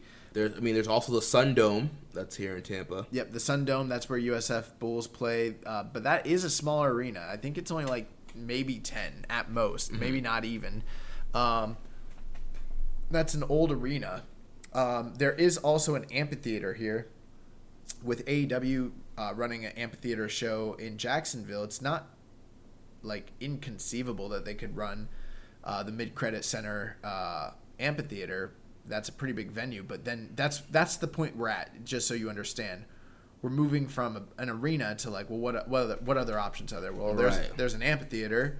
Um, there's a couple soccer stadiums, but There's the baseball stadium. there's some baseball stadiums, um, but they're you know we're talking about unconventional, non-standard. There's not big arenas in Tampa. Um, generally speaking, ROH runs in Lakeland, yeah. They do have that arena that they run in Lakeland, the RF Center, hmm and there is an arena there, and it's kind of big, but what five six thousand maybe? Probably, yeah. Probably it's not that big. That that might be where they run um, Supercard. Supercard, more most likely. Uh, hopefully the setup's better than than it was the last time we were there for that though. Well, we weren't we were never there for. Well, I didn't go to Supercard. Not most super likely. not Supercard, but when we were at that arena.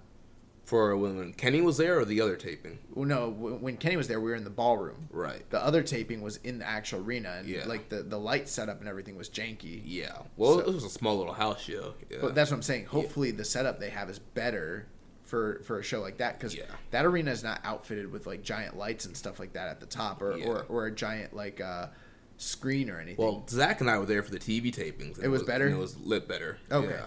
Okay. So yeah, I don't know. I don't know if it's really feasible for New Japan to actually run a show out here. They might just send guys and have them featured with Ring of Honor and and do their general thing. Like, yeah.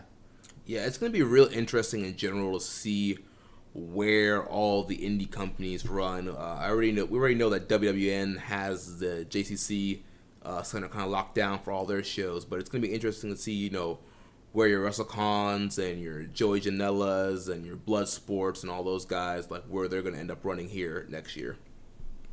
But uh, good question, Dom, homie, and uh, hopefully we'll be seeing you and a lot of our uh, keeping a strong style uh, listeners here in our home city of Tampa. 2. Yeah, it's gonna be awesome. All right, so gonna close out uh, with the news. A lot of the news stuff we've kind of covered throughout the show, so I only have a few kind of things to touch on. I feel good about this episode. This was a good episode. Yeah.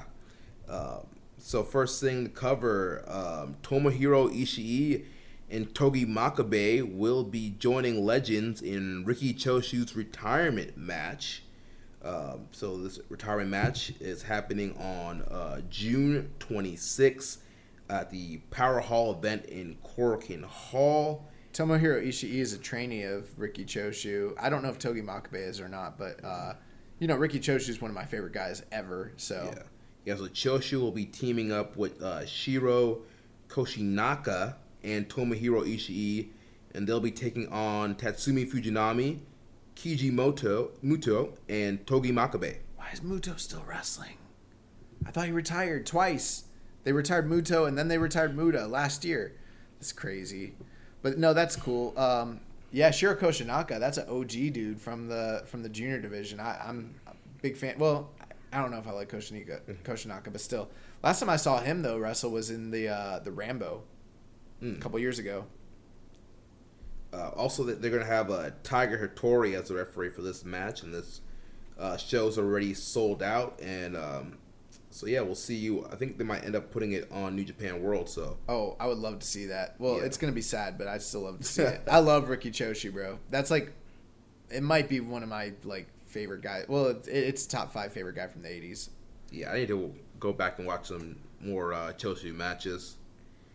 Um, like we alluded to last week, a second event has been added to the Australia Southern Showdown Tour. It'll be happening June 30th in uh, Sydney, Australia. Just one year, just one year ago, that entire like uh, um, tour was dominated by who's the real leader of the Bullet Club, Kenny or Cody. Mhm. One year ago, man. Crazy. Yeah, so now we got two shows, the 29th and 30th, and the commercial for these shows. It looks to be very Bullet Club heavy. Uh, Tama Tonga, Tangaloa, Hikuleo, Fale, Ishimori, those seem to be the main guys featured in the commercial for this tour. So I guess kind of, you know, Probably too because they're they're well known as a brand down there, down under. yeah. I have a terrible Australian accent. Um, and I know uh, Chris Bryan from our team uh, will be planning on hitting those shows up. Maybe we can uh, have a little run in from my boy. Yeah, we'll get a live uh, report from Chris. Live report from Chris. I love, bro. I love Chris Bryan so much. So yeah, that'd be great. Shout have. out to Chris. Shout out to Jeremy Tate. Grown men watch this shit. Yeah, they've been on. I believe they've been on the network officially a year now. Wow, that's awesome. Yeah. Man, congrats. There's, I love their show. I was on the last episode. I didn't even remember it. Yeah, yeah, you had a little running because they they uh, recorded some stuff from New York. We're talking about flat Earth. It's great. Oh man. Uh, so Ring of Honor has announced um, some more matches for the War of the Worlds tour. Villain Enterprises, Marty Scurll, PCO, and Brody King will be defending their Ring of Honor six-man tag team titles against Jeff Cobb, Yuji Nagata, and Satoshi Kojima in Buffalo. That sounds cool. That sounds like a pretty good little match. Yeah. Uh, be interesting. I might I might tune in for this War of the Worlds tour. They actually got Japanese guys on it. Yeah, and you know, some of the other matches don't look too bad. I mean, God against uh, Lethal and Gresham, I think should be good. They have they're gonna, they're gonna have a Flip Gordon versus Bandito one on one I'm here to see this man PCO take the strap. from Matt Taven. Yeah. Dude, it was a hilarious PCO video out last week where he's like wearing a suit, uh, but Destro's like still doing the training, like runs like he's like slowly like backing the car up on him, and it's crazy, dude. These PCO videos are wild. Stuff's great. And then uh, the last bit of news, closing out the show, Jushin Thunder Liger versus Mascara Dorada for the CMLL World Middleweight title is your free match of the week. Monday's free match of the week, so be sure to check that out. Uh, you can catch that on njpwworld.com or YouTube, uh, and it's free. Yeah, so go ahead and check that out. Always great to watch some old school Liger matches. I love Liger. Oh my god, I love Liger so much. Um, any any last thoughts before we go? I don't think so. I mean, uh, next week we'll be back to review uh, Wrestling Hinokuni, and like I mentioned, might be delayed depending on how quickly we can- watch that on Monday. Um, and then also we'll give you um, our predictions for Wrestling Dontaku that's happening May 3rd and May 4th, and also, you know, we'll come with a, uh, we'll be yeah, we'll be able to announce uh, wrestler of the month and match of the month next week as well. So yeah, next week's gonna be a jam-packed episode. So you know, make sure you're subscribed and tune in. Uh, make sure you connect with us on social media. On Twitter, I am at Jeremy L Donovan. The show is at Ki Strong Style. You can also follow us at Social Suplex. On Reddit, I am the Pro Black Guy. Josh is keeping it strong style. You can email me, Jeremy at socialsuplex.com. Make sure you check out all the other shows on the Social Suplex Podcast Network. On Sundays, we have One Nation Radio with Rich Latta and James Boyd, kind of covering the gamut of the wrestling world. On Wednesdays, we have the Ricky and Clive Wrestling Show from Scotland. And I know those guys just went to the NXT uh, Glasgow TV taping, so I'm sure they'll be talking all about that. Also, every other Wednesdays, we have our podcast dedicated to independent wrestling.